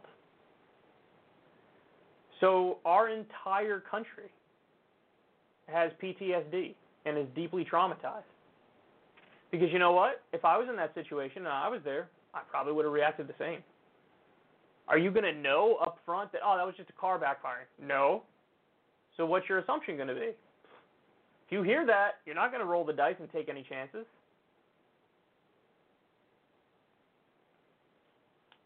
I'm telling you, man, if you're an American, you can watch this story and go, that kind of makes sense.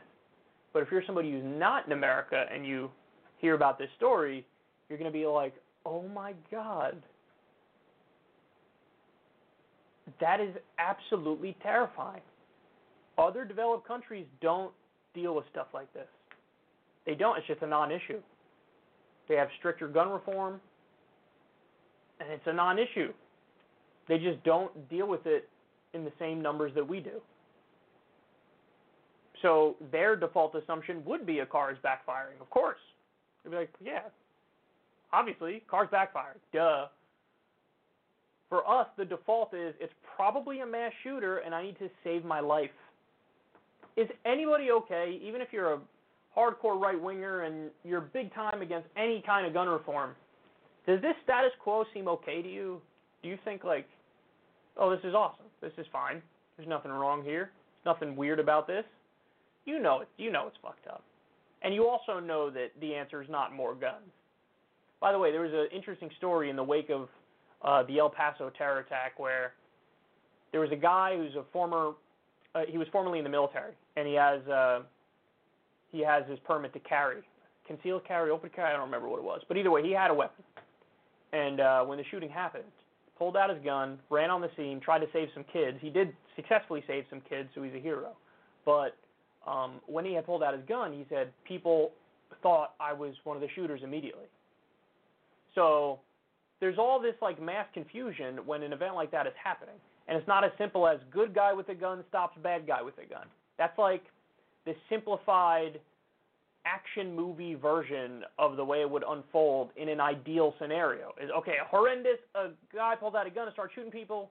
Good, you know, Chuck Norris or Clint Eastwood or fucking whoever. I know those are the old school guys. They pulled out a gun and stopped him. Real life, there's a lot more confusion, a lot more up in the air stuff. People think if you pull out the gun, you're part of the bad guys, and maybe the cops show up and shoot you too. It's too much. There's too much going on. So it did not work. The good guy with the gun thing did not work in that instance. So we know what the answers are. The polls show everybody knows what the answers are, at the very least to drastically reduce these shootings, but we're not doing it. We're not going to do it because the NRA bought the Republican Party and they block all change on this issue. And the NRA is bought and owned by the gun manufacturers to the point where they're not even representing, the NRA is not even representing their membership because a majority of their membership supports universal background check. This is my city, dude. In my city, this shit is happening. And I said it in the wake of the shootings in the original segment, but the thought that keeps getting me is we know as a matter of fact that within the next 6 months, somebody's out there right now living their life, whatever, picking up their daughter from ballet class and going to the store, pick up some milk, whatever it might be. There are people out there living a life right now. And those people are going to be dead within the next 6 months from a mass shooter. Guaranteed. I'm doing 6 months to be on the safe side. I could say 2 months, and that's probably true. But I'm going 6. There's some people out there who will die in a mass shooting. Is it going to be somebody you know? Is it going to be you? Is it going to be me? It's going to happen again. It's going to happen again for sure. And we'll go right back into this dumbass tap dance that we always go into when one of these things happens. Where the right blames, we just did a segment on it. Let me pull it up here. The right will blame not enough guns, 44 million abortions, video games, mental illness, social media, breakdown of the family, entertainment, no fathers, and God. They'll go right back to blaming that, and Democrats will say, hey, we should probably do something about the guns. but they will fight so ineffectually that nothing changes. Rinse, repeat, rinse, repeat.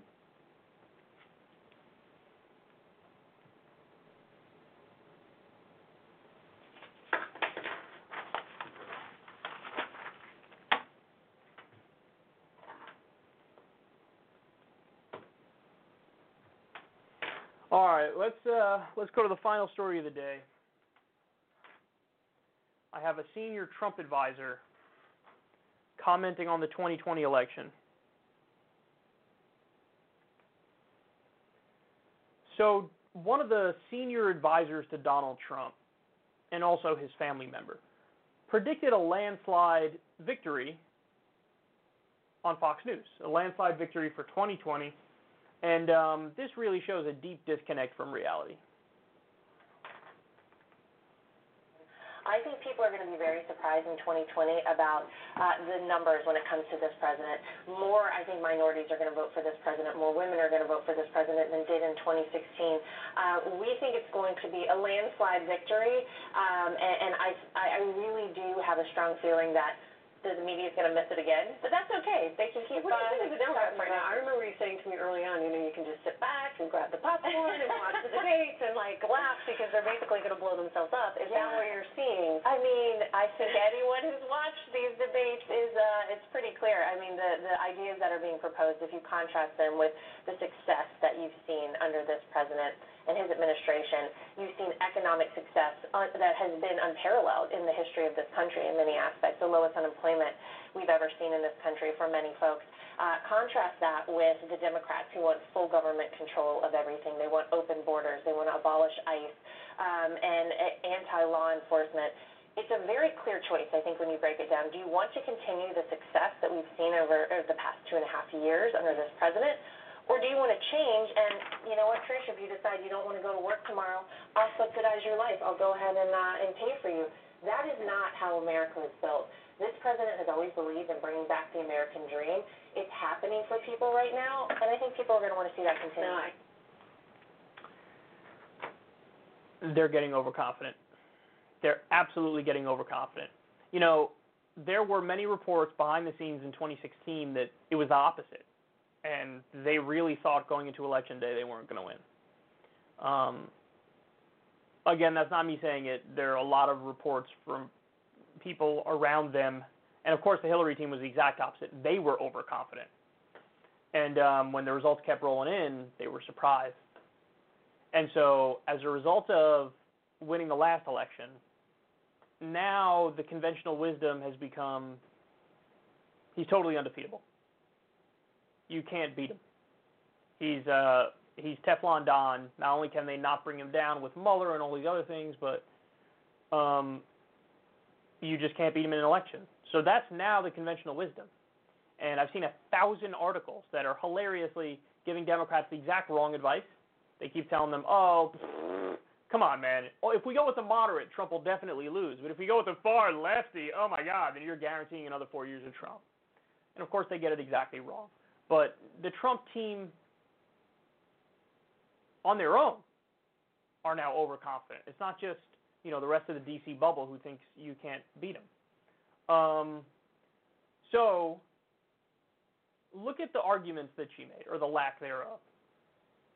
She's bringing up economic success is unparalleled. By the way, she did this on a day where the market had the biggest plunge it's had in years. The market absolutely tanked over the past few days. Now, is this the big crash? I don't know. I don't know if it's the big one, but I can tell you this. There is a big one coming, and I've been warning you about it for years now because our economy is just a house of cards. Now, a lot of what happened is tied to basically not only is there a little bit of a trade war going on with China, but now there's also an issue with currency manipulation where they devalued their currency, and that led to panic in the markets, and there was a giant plummet in the markets. I think the market lost 3% back-to-back days. Giant plunge. So it's just hilarious that on the day that the thing that Trump uses as his main argument for his economic success On the day she's bragging about that, it's tanking. So massively overconfident. The idea that, oh, the American dream is back and we have economic success. How many times have I given you guys the numbers? I've told you so much that you could recite them without me even being here. 76% of Americans living paycheck to paycheck. Half of American workers making $30,000 a year or less. 93,000 jobs outsourced under the Trump administration. Wages still stagnant. So productivity is through the roof, but the wages are stagnant. Tremendous numbers of people underemployed. So they like to bring up the low unemployment numbers, but people are underemployed. So it's the gig economy. Oh, yeah, I'll get this job. I have a degree, but the degree is now fucking useless. I'll go drive an Uber and whatever happens, happens. And they're bragging about this, man. And it's ridiculous. We know that people are still in this anti-establishment, anti-corruption mood. And people are looking for somebody who's willing to come in there and make serious changes. And Donald Trump and his team are overconfident, thinking they're going to win, to the point where they're now going with "Keep America Great" as the 2020 slogan. They were debating it previously. Now they seem to have settled on "Keep America Great," or at least Trump himself has in his rallies. If you go with "Keep America Great," well, good luck to you. Because people are going to go, wait, what? What? Nothing changed for me. What do you mean, keep it great? You said you're going to fix everything, but nothing changed for me. So look out. They are getting overconfident. And her explanation of the Democrats' viewpoint, it's like they take the most caricatured version of their opponents and they just run with it. They want full government control of everything. What? Nobody ever said that on the left, ever. No politician on the left, nobody running said, I'm running on full government control of everything. The few things that they're saying should be rights and should be off the table are only the same things that every other developed nation has concluded, oh, those are the things that should be rights and should be off the table. It's just beat that straw man day in and day out. And then we get the classic, they support open borders, except none of them have said anything about open borders. None of them. Yet again, the furthest anybody has gone is Julian Castro saying we should change border crossings, illegal border crossings, from a misdemeanor, which is what it is now, to a civil offense. So that means it's still illegal, but it's in a slightly lower category because they want to stop the family separations. Now, mind you, family separations also are opposed by Donald Trump. He says he's against them. So along comes Julian Castro saying, okay, let's make that happen. Here's how we do that. And all of a sudden you're like, open borders. You're in favor of open borders.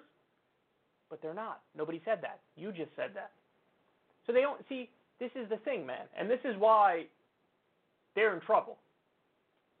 When you're arguing against Hillary Clinton in a debate, okay, that's pretty easy. Because what did Trump do? Exactly what he did. Oh, my God, she's corrupt. Oh, my God, release the Goldman Sachs transcripts.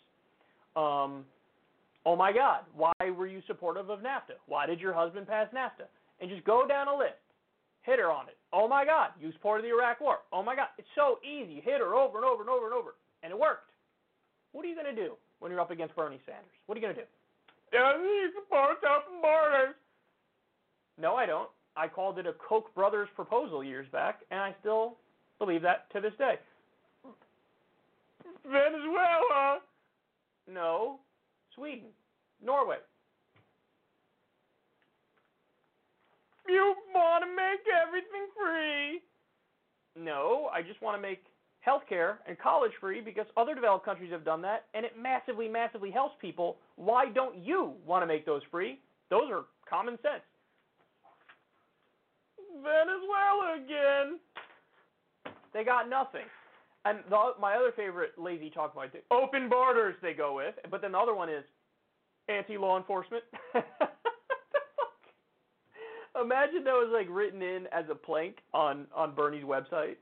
It just says like, there's like Medicare for All, and then there's an explanation, and it says anti-law enforcement. And it says like, fuck the police, bro. Fuck all law enforcement up in this bitch.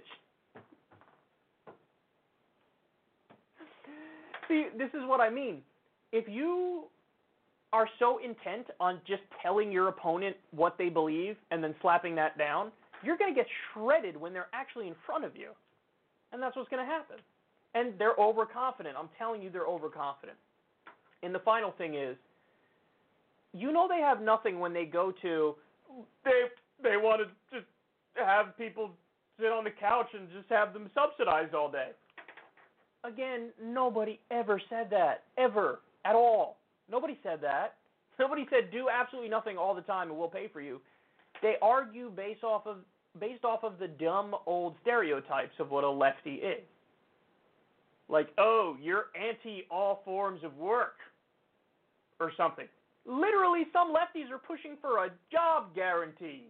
That is the exact opposite of sit on the couch all day and do nothing and we'll subsidize you. And you're the ones who are not in favor of a job guarantee. Now, by the way, I actually think that's a debatable policy, but it's just hilarious that some people on the left push for a job guarantee, and the people on the right are like, you're anti-work, and that's proven because you want to give everybody a job.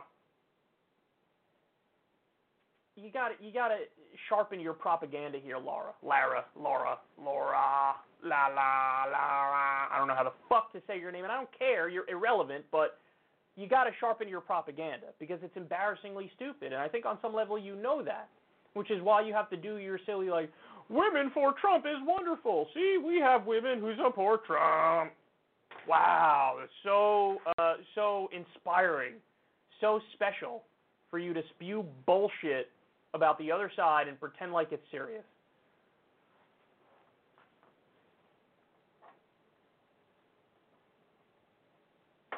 Okay. All right, guys, we're out of time, out of show. All right, love you guys. I will see you soon. Everybody enjoy the rest of your day. Peace.